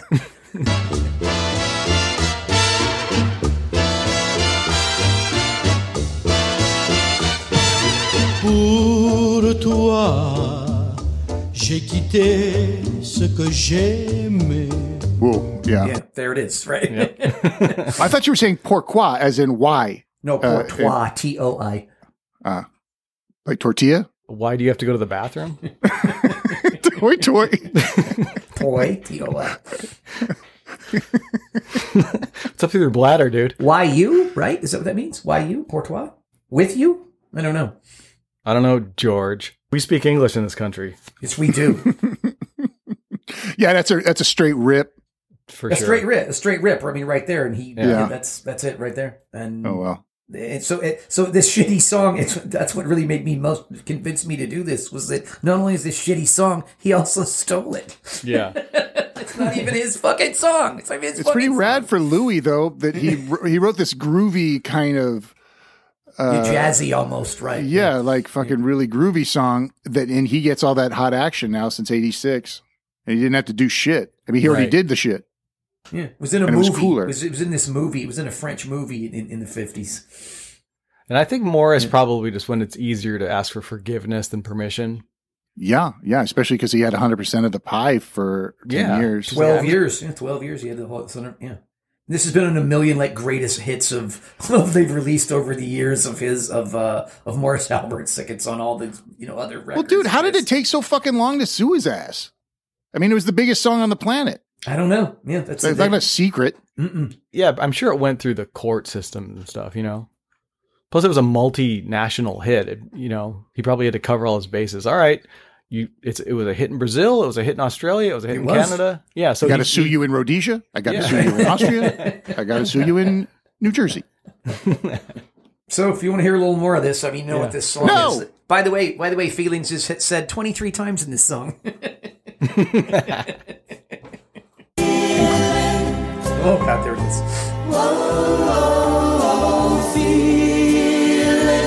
What a limp, just fucking thing. So you're just talking about the concept of feelings and, yeah, oh, feelings. Is he exasperated by an emotion? And so he's saying fucking feelings. Am I right? So it's like, that's the vibe, right? Well, it's funny that he he only the only feeling he's naming is love, but he's talking about plural feelings. You know, hmm He's a swinger. He, he gonna go shop at the fucking the GI. At GI. Everaldo's. Yeah. Yeah, that's right. Aaron, Aaron, you're, I forget who. I think it was maybe Barbra Streisand. Even that when they asked her to do this or wanted her to do it, she she was confounded by. I don't understand what this means, though. He's you just said he's talking about feelings. What feelings is he talking about? Just feelings? I don't. I can't connect with this. Yeah, it's the concept of So someone mentioned that when they were doing this. I forget who. I, I, Well, it's sort of like the way that there is a European disconnect sometimes where like the Scorpions have uh, an album, there's an album of their ballads. And it's like, I want to get next to your feelings or something like that, where they, they have it, like they're just off enough. right. in the, in the American translations. Like, it's not how we would say that here. Like, I get what you're saying, Klaus, but Right. It's not what we'd say. It's, yeah. yes, somewhere. Maybe that's what's happening here. Just the concept of having a feeling and the weight of love or something like that. It's like take on me. All right. All right. Okay. I will when I figure out what you mean. Oh, Nina Simone did this too. That's who did it. Nina Simone did this song. Nina Simone's voice would like, she, I mean, she could, she could read the, you know, the, the information on the back of a, you know, Yeah. Valvoline and it would just be fucking like groovy. I feel like a lot of those singers, those kind of hip, great singers like Nina Simone and Elvis, just went. I'm just going to do a better version because this guy sucks. Yeah. Put something in it that this guy fucking doesn't. He Completely didn't have, capable. yeah, he didn't have it in his pants to put into this fucking track. Uh, I'll fucking do it. I was hoping Elvis's. I that's I listened to that one and, I- and I that was the one I was hoping like oh maybe he did something with this and it's not. As soon as it comes on, you just start laughing and there's just no. It does. It's, I thought maybe Elvis will be cool or you know like it, it wasn't. Well, he probably sh- he, he did a side schmaltz. He did a lateral schmaltz with the Jordanaires or Oh. something, you know. Oh, it was Julie Andrews they asked to sing this. I just found it, and she and she said it was too difficult to sing because it had no meaning behind it. That's what she said. Yeah, when JA says that about your cut, dude. Yeah, right. Yeah. yeah, exactly. Yeah, she's singing about tuppence. I know. Suddenly she has opinions. she sings songs that are actual gibberish and And she's coming down on me. That's Fuck you, Julie Andrews. this may be the Austrian Brazilian in me coming out, but I'm full of rage by what you're saying. Feelings, whoa, whoa, whoa.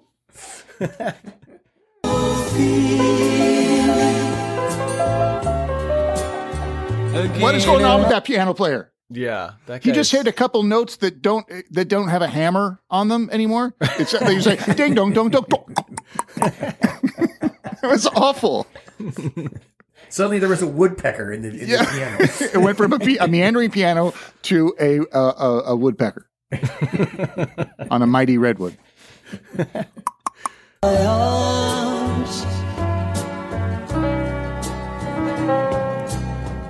Feelings. Feelings like I've never lost you. Feelings like I never lost you. Is that what he said? Yes.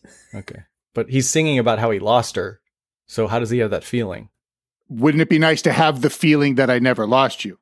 To be to have that be what my scope of emotion was. That you know, I could be upset about it rained today, rather than I'm upset that my old lady split because all I did was sing dumb songs.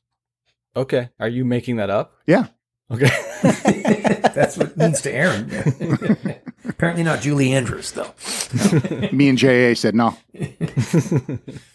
And feelings like I've never have you.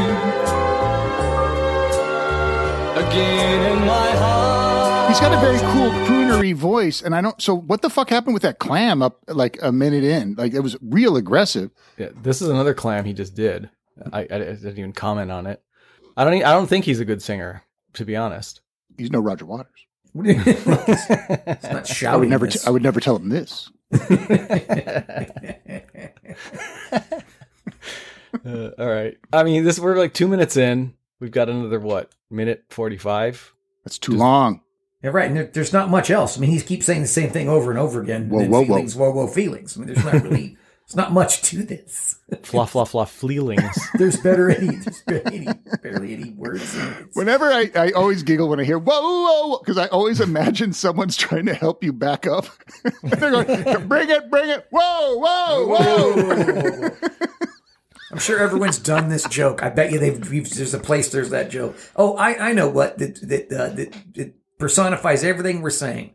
Was that um, there was an episode of the Gong Show where they made every contestant do this song.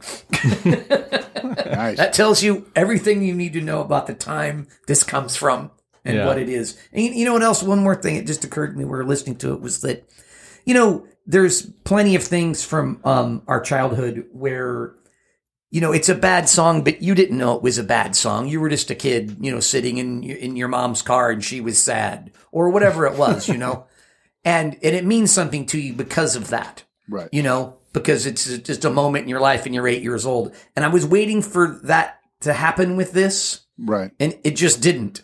And it, all, all I thought of was that everyone made fun of it. Yeah. Yeah, the corn is too powerful. It's too it's too macho. You know, it, it it overpowers it. Like you can't get to an emotional space. Ironically, considering it's hard to have any feelings about the song feelings. As what Julie Andrews said, it's Yeah. not about anything. There's no meaning in it. Yeah. right. It's just noises. Because I think he stole this from the melody from this guy, which isn't a bad melody the way the Louis Gast was doing it, Gasté, but it's. I think he's put some words to it, and that was it. Well, it's it's our job on the show to goof on things, but you know we can also be objective. And, and as George said earlier, I don't think I've listened to this song ever, all the way through, and it was just No. a, a punchline your whole childhood and your Yeah. whole life. Yeah. But now that I am sort of giving it my first real deep listen of the song, it's still not good. no, it's not. There's nothing. There's nothing worse. interesting about it. Yeah, it's sloppy too.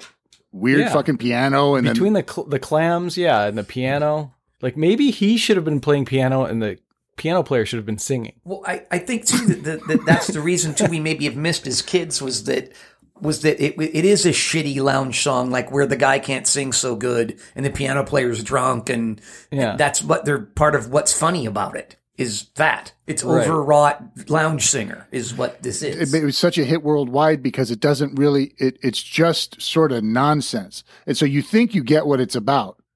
But then you listen, you spend two seconds on, it, you go, "Oh wait, I don't even know what this is. This was at my wedding, and I don't, you know, like that kind of Yeah. thing." right. Turns out it's about aliens. I thought I don't fucking know what it is. Is Jack Palance in this?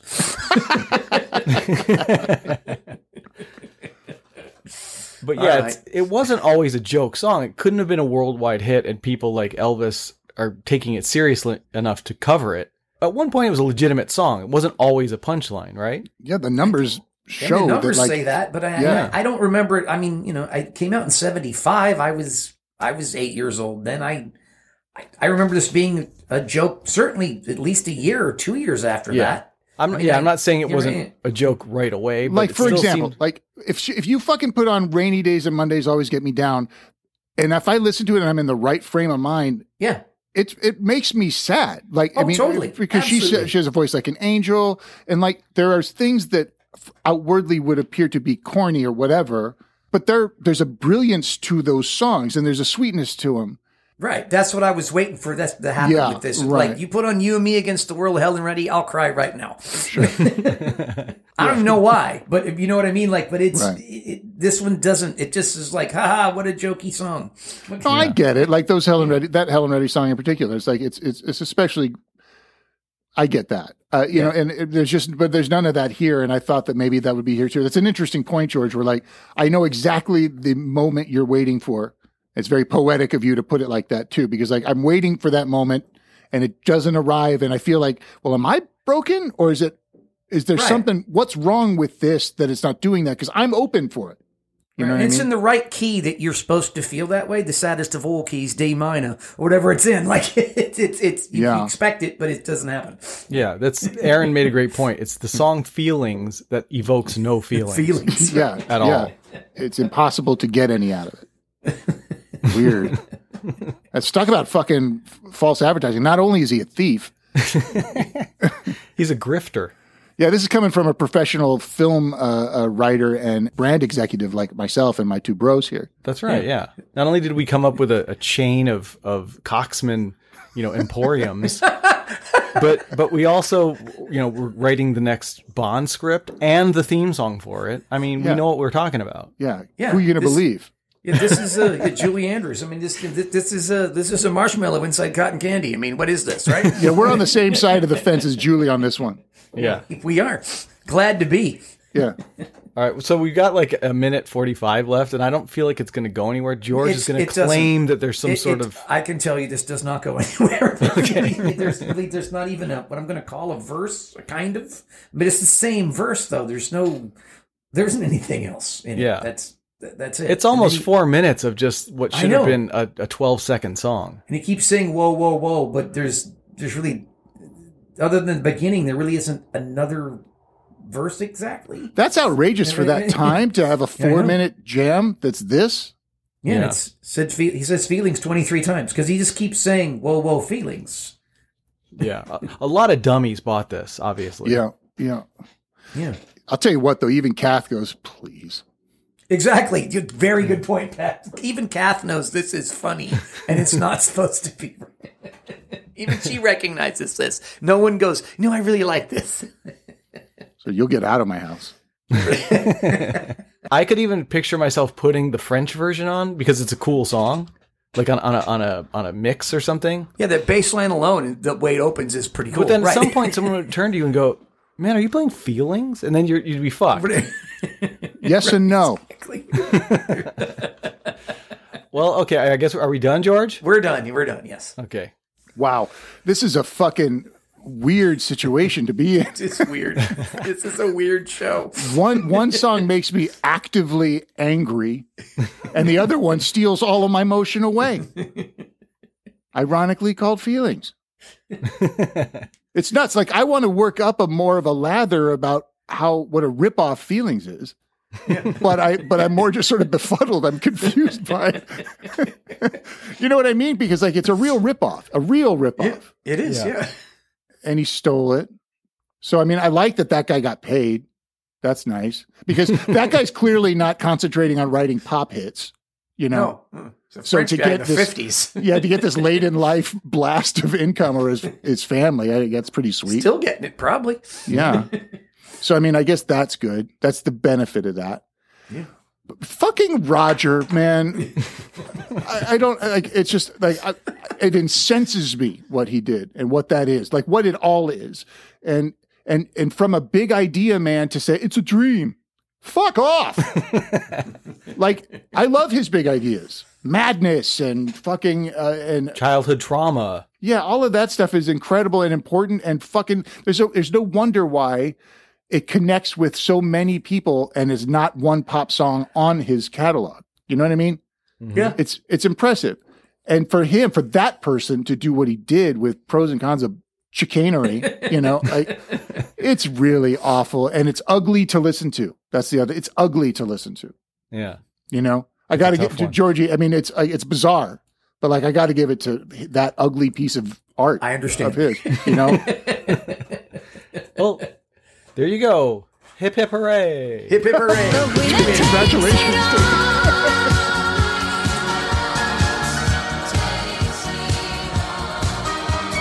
Pros, cons, pros, cons.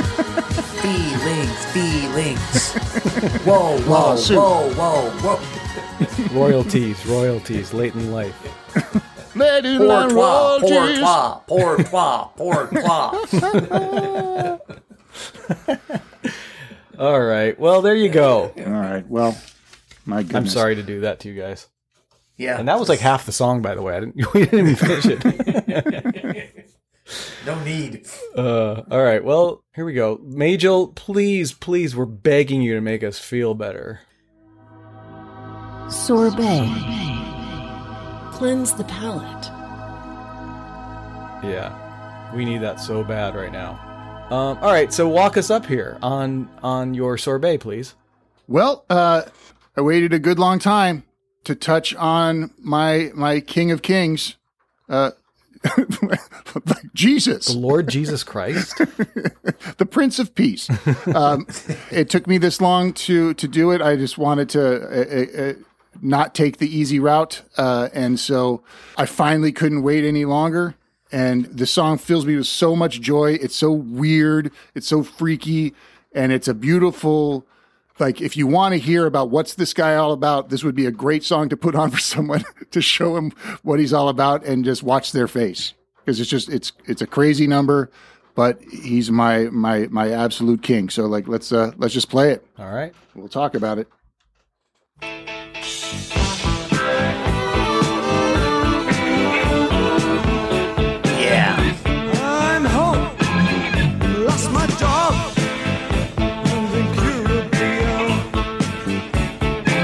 What year is this?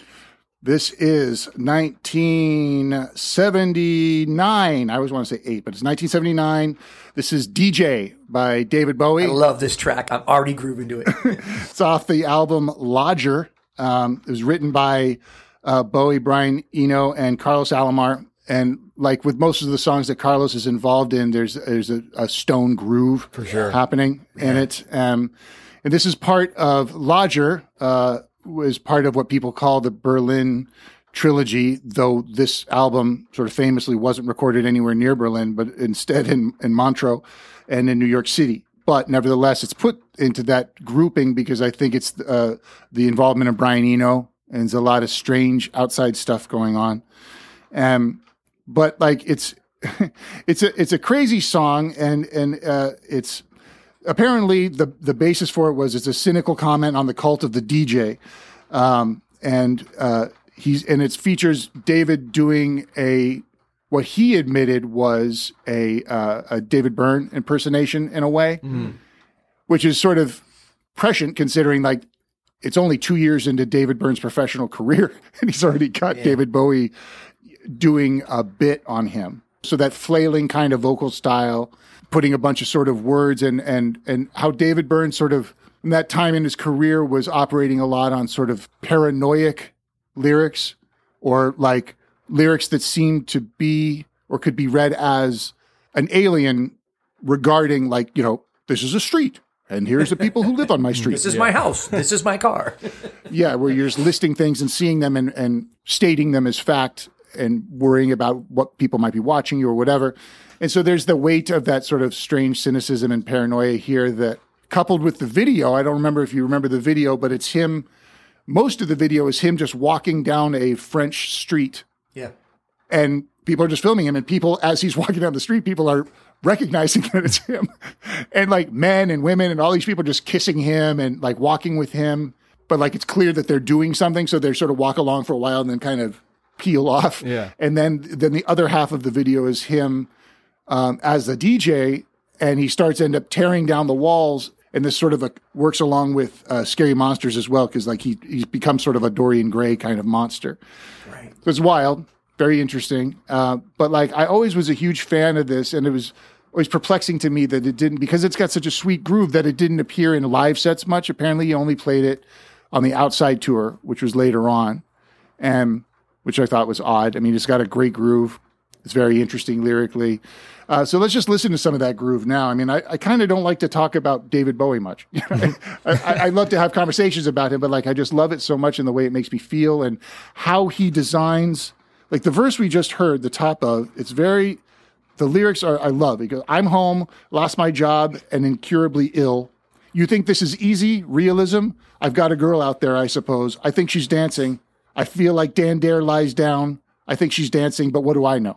And it's it's just a weird sort of sense of like I can read into it and understand knowing that it's about this DJ and that he's all about his work and that's it, but that he's moving some woman, but we don't really have a relationship. Like that's kind of what I hear in that. But the way he delivers it and the way he sings it and the way he wrote it is just so bold to me. And like to be able to create a melody and lyrics like he does and did, it's just it's so impressive to me. Like there's nothing typical about it. Like there's nothing sing-songy about it. Roger Waters wishes he could get like, you know, within 50 Right. miles of this, you know? Yeah, David did us dirty in many ways. I think you're right because people people then want to get a piece of that action and cannot, you know, but we're forced to listen to it on this show. By the way, the name of the album is what Roger Waters says Yoko calls him. Roger, Lodger. nice. Thank you. It's a Roger joke. so let's listen to some more of it. Like, and it's in this and the the groove. Like, I the, there's that crazy violin. Like the other thing that sort of keeps you that clues you into a bit of like this chaos and like it feels kind of creepy is that an odd addition of the violin, which is sort of doubling the melody. That's Simon House, and then that's beautiful uh, Dennis Davis on drums, Big Georgie Murray on bass, and Carlos on guitar. So like that threesome right there is just a fucking motherfucker. Yes, it is. They, they're responsible for so much stuff. And then that's Adrian Belew uh, uh, on the crazy guitar. Uh, and apparently that's like six solos all put together. And with no, with really no information, they would do a lot of like not tell him what key it's in and just tell him to go, like just go and uh, rock it out. And, and that's what he did. I'm a little disappointed they left out uh, Morris Albert's keyboard player. The woodpecker guy. You want a song to sing or what? Missed opportunity. Okay. Oh, all these keys work? I only operate on 88 keys. the three have to be dead. All right, come on. You think this is easy? Realism. I've got a girl out there, I suppose. I think she's dancing. Feel like Dan Dare lies. Who's doing the backup? Him? That's him. Doing the falsetto? Hmm I mean, that's probably him and Carlos, actually. Oh, okay. I think Carlos would do the high stuff sometimes with him, uh, cer- certainly on stage. So, I mean, he didn't need anybody in the room, but like, he probably had him in there. It sort of sounds like him. So, By the way, answer this because this drives me insane. Several sources I've read that Bowie would go in and do one vocal take on virtually everything he ever recorded his entire career. Can that possibly be true? I don't think he liked to work much.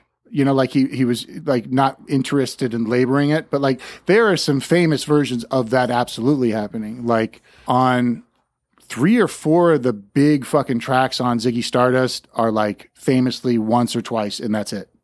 And it's not like linked together. It's like just a delivery. Yeah, sometimes you have a really inspired moment in the studio, Yeah. especially if the band's playing live, and yeah, you nail one. I'm not saying it never happens, And when you didn't have much time, maybe or whatever, but like but but they Yeah. say that Bowie every time he would go in, he would already just nail the the song from top to bottom. I think that happened. I think that that story probably exists, Damon, because like a lot of times he did work fucking fast. Like Let's Dance was finished and like written, mixed, and I mean, there's, it's a short record, but like in three weeks Yeah.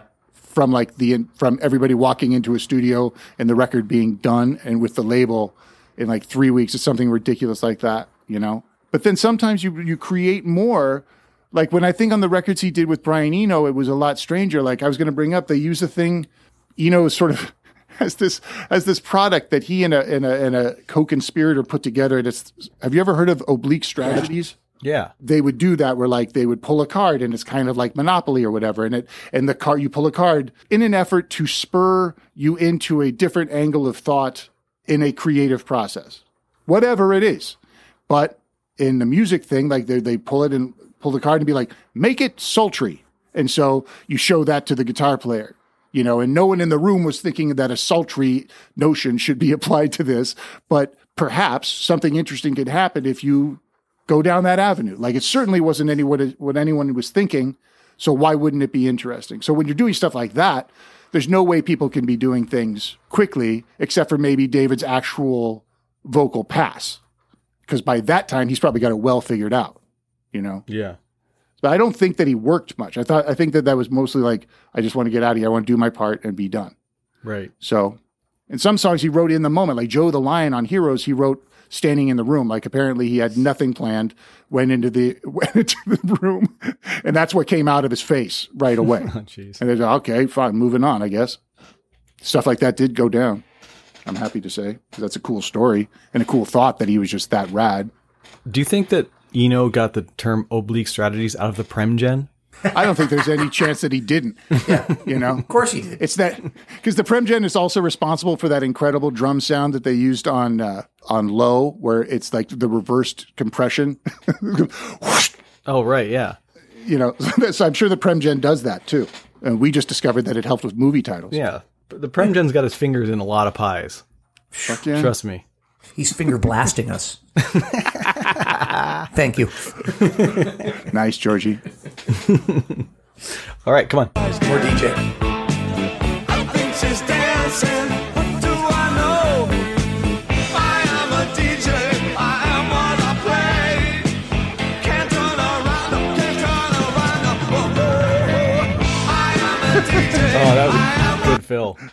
that. Oh yeah, that's fucking Dennis is a monster.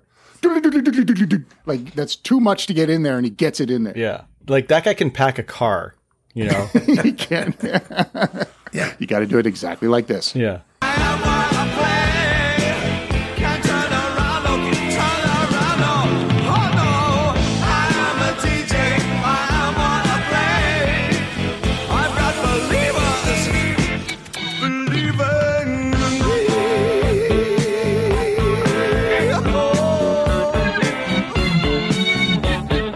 Were you saying before you you weren't really sure what the song's about other than a DJ? Yeah, the the what what's written about it seems to be that it's a guy who is only like all he has is his work and he doesn't have a real personality and not only that, but as the DJ, the dynamic of the DJ from a cynical point of view is that you're playing somebody else's art.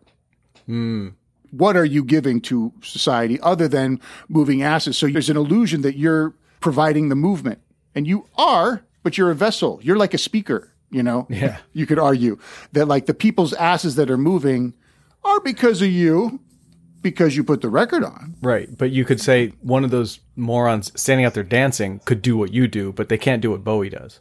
Right. Is, so was he cynical about it? Was he saying I think he was. He was. He was. He was having a cynical moment about it, and and it was a big thing. Like so, he you know at, at that time, this is sort of the end of disco, and this is a stone groove, and he's familiar with dance music, and he's a fan of dance music, but I think he's having a. Isn't it interesting that everything we just said? was this song a hit?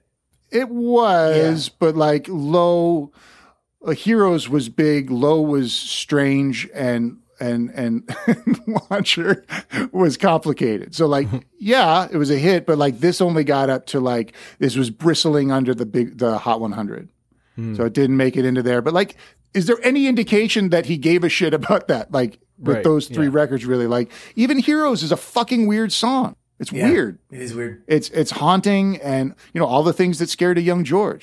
True. Well, you know, yeah, I was, know? I was going to tell you that this this was the first song I heard of his that that didn't scare me, and really was my entree into David Bowie. And by then, I He's was talking about something that's tangible. So you're the, I am the DJ. I am what I play. Right. If you listen, if you think about it just quickly, it's a celebration of the DJ, right. That's what I thought. and so that's easy to get your head around. I can understand it. And and this was the first song I heard of his where I thought, oh, I, I like this one. And I was 13 then, and I, you know, and, and is Ashes to Ashes just after this? It's on the next record. Yeah, and that one, and then I liked Ashes to Ashes, and I don't know where I saw him doing. I didn't see that video. I know the video we're talking about, but I feel like I saw him doing DJ on TV somewhere, Mm-hmm. like the Midnight Special or Saturday Night Live, or I saw him doing it somewhere, and Yeah. and I wasn't scared of it.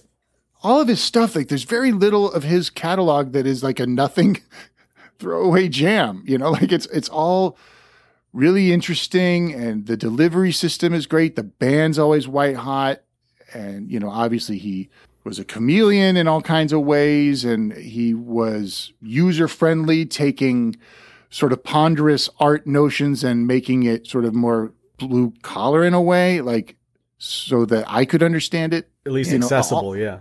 yeah. and like I, there's so much worth in that to me. Like it's great to be heady and erudite and and appeal to other smart people, but like it's also really neat to break it down a bit because otherwise, and that gives me an entree to go get myself more educated. Not unlike our our sex Costco. Yeah, no. You know, invite you to learn more, invite you to well round yourself. Like with our rich podcast, you know, like it might feel a little weird sometimes. yeah.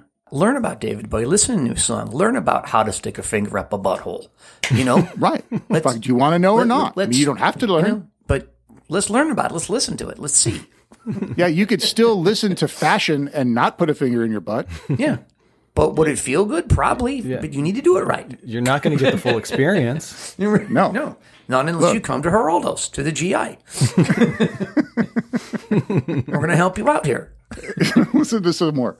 Yes, Speaking let's. of that. One more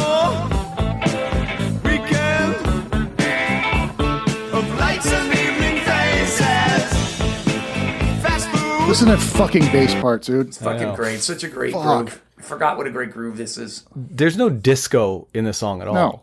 No, I mean It's- it's moving. it's dance, and it gives yeah. you the impression. Yeah, But the but you're right. Exactly. It's I mean I don't know if he was getting this granular, but like the drums sound like what Chris Frantz would play. Mm-hmm. Yep. You know, yeah. Bowie's tapping into like new wave dance music at this point, which is cool. And then but the guitars are very Stonesy, if you ask me.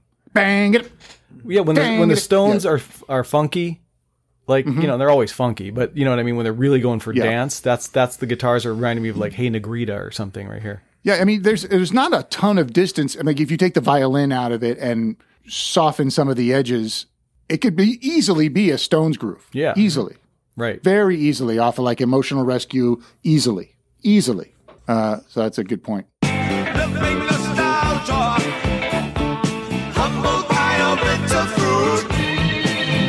That's a good line. Humble pie or bitter fruit. Mm-hmm. I love that he's sort of calling out his cynicism sometimes, like like with that line. Like it's just it's so weird. But then you kind of with him, you're always sort of wondering that like he's he might be having you on too. Like, he's like, oh no, I love dance music and I think DJs are the best. Like, Yeah. you know, He got away with a lot of shit by just that very, you know, like mischievous smile he had. yeah, charming and can be. I felt that at the time. Moving on, you know, which is an awesome way to be because like, why do you have to? Why be uptight about a, a fun artistic choice you made? Like, don't even def- don't fucking defend it. He'd probably be the last person to defend any of his shit. In fact, he's the one who's stepping on it and degrading it. And like, he thought "Young Americans" was trash as a song. you know, he thought it was garbage. Jeez. I hope he didn't hear the pros and cons of hitchhiking. Sadly, he had a lot of time on the planet with that song. right. Yeah. They coexisted for a while. Hey, David, I wondered if you might. Uh, Raj, I fucking, I'm, I'm, I'm going to set myself on fire later. I can't make it. Yeah. Roger, I have to, I have to go sit in the lobby and wait for the limo. You'll be kind of busy right now, buddy. what, sitting? I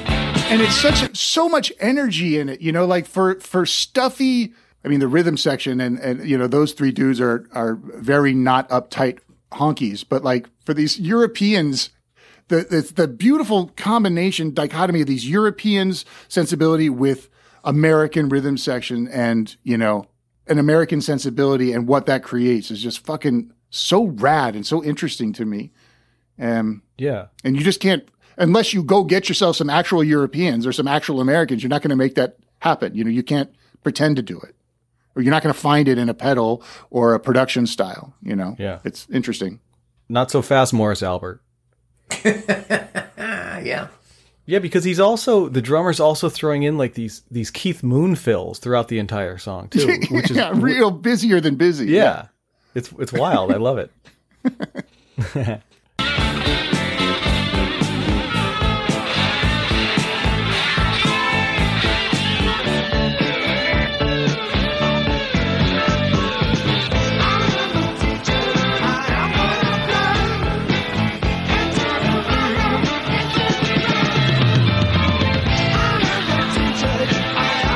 This is also one of those things. I wonder if Bowie is being a little bit cynical.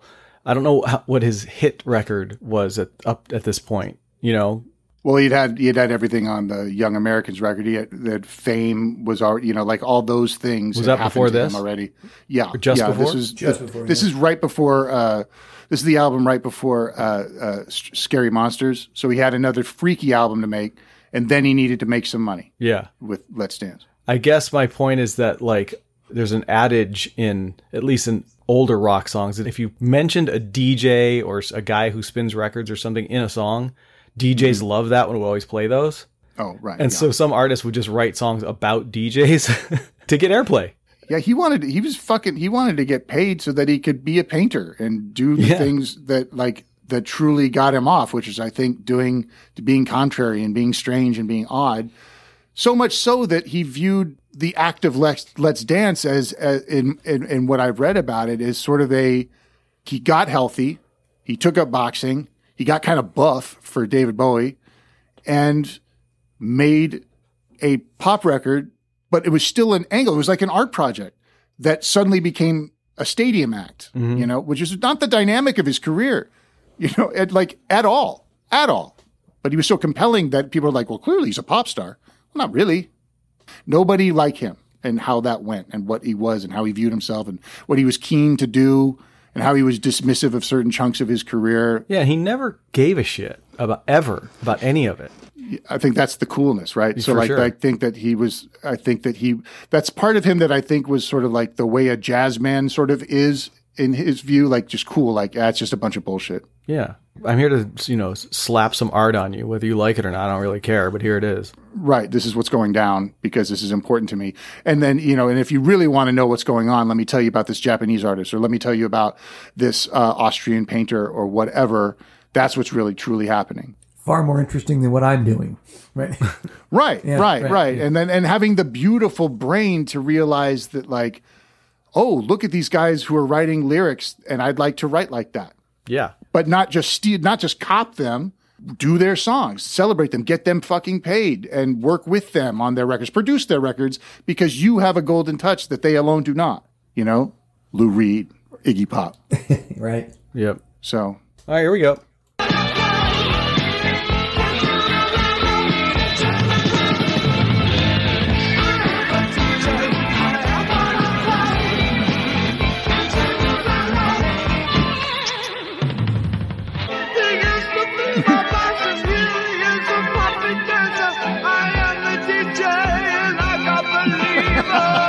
That's his David. what are you Byrne. supposed to? Yeah, Yeah. What do you do with that when you hear? You're like, okay. Yeah, right. I know it's a weird part of this song.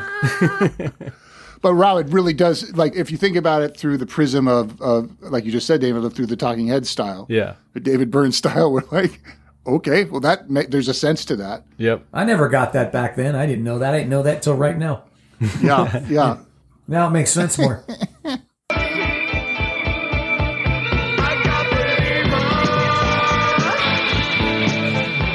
On this out, it becomes more of a uh, like more of a like a like more of a pop song, like a catchy hook that just fades out as if you've just been listening to a regular song.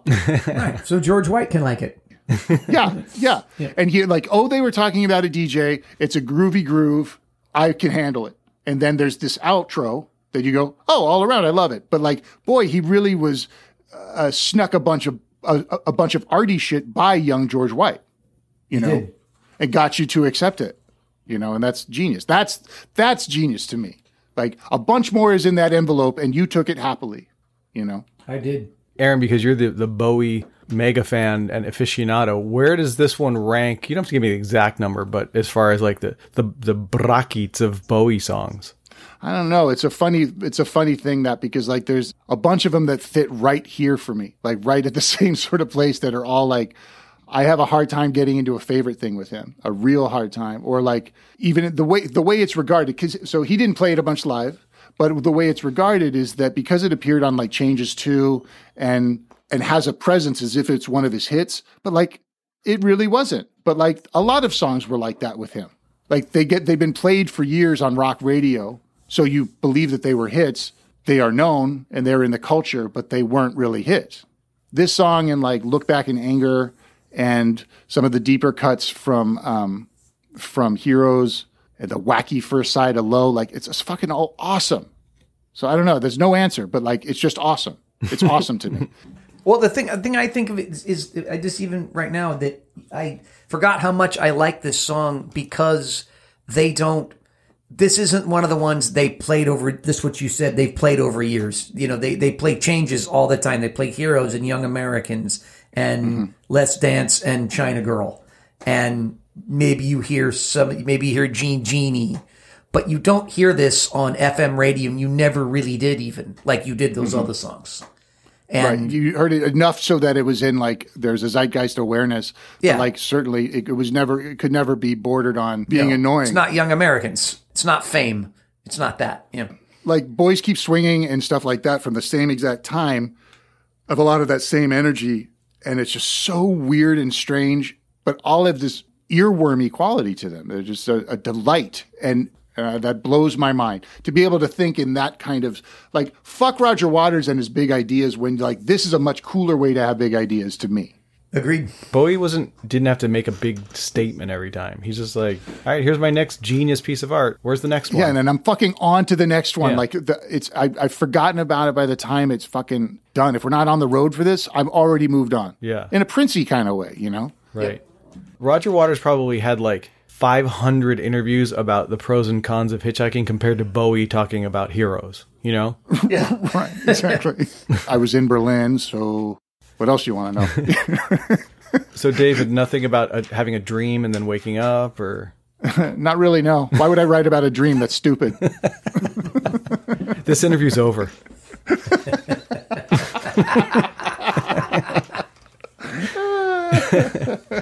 right, we've only got 26 seconds left. Here we right, go. let's let's listen to all of them. All right.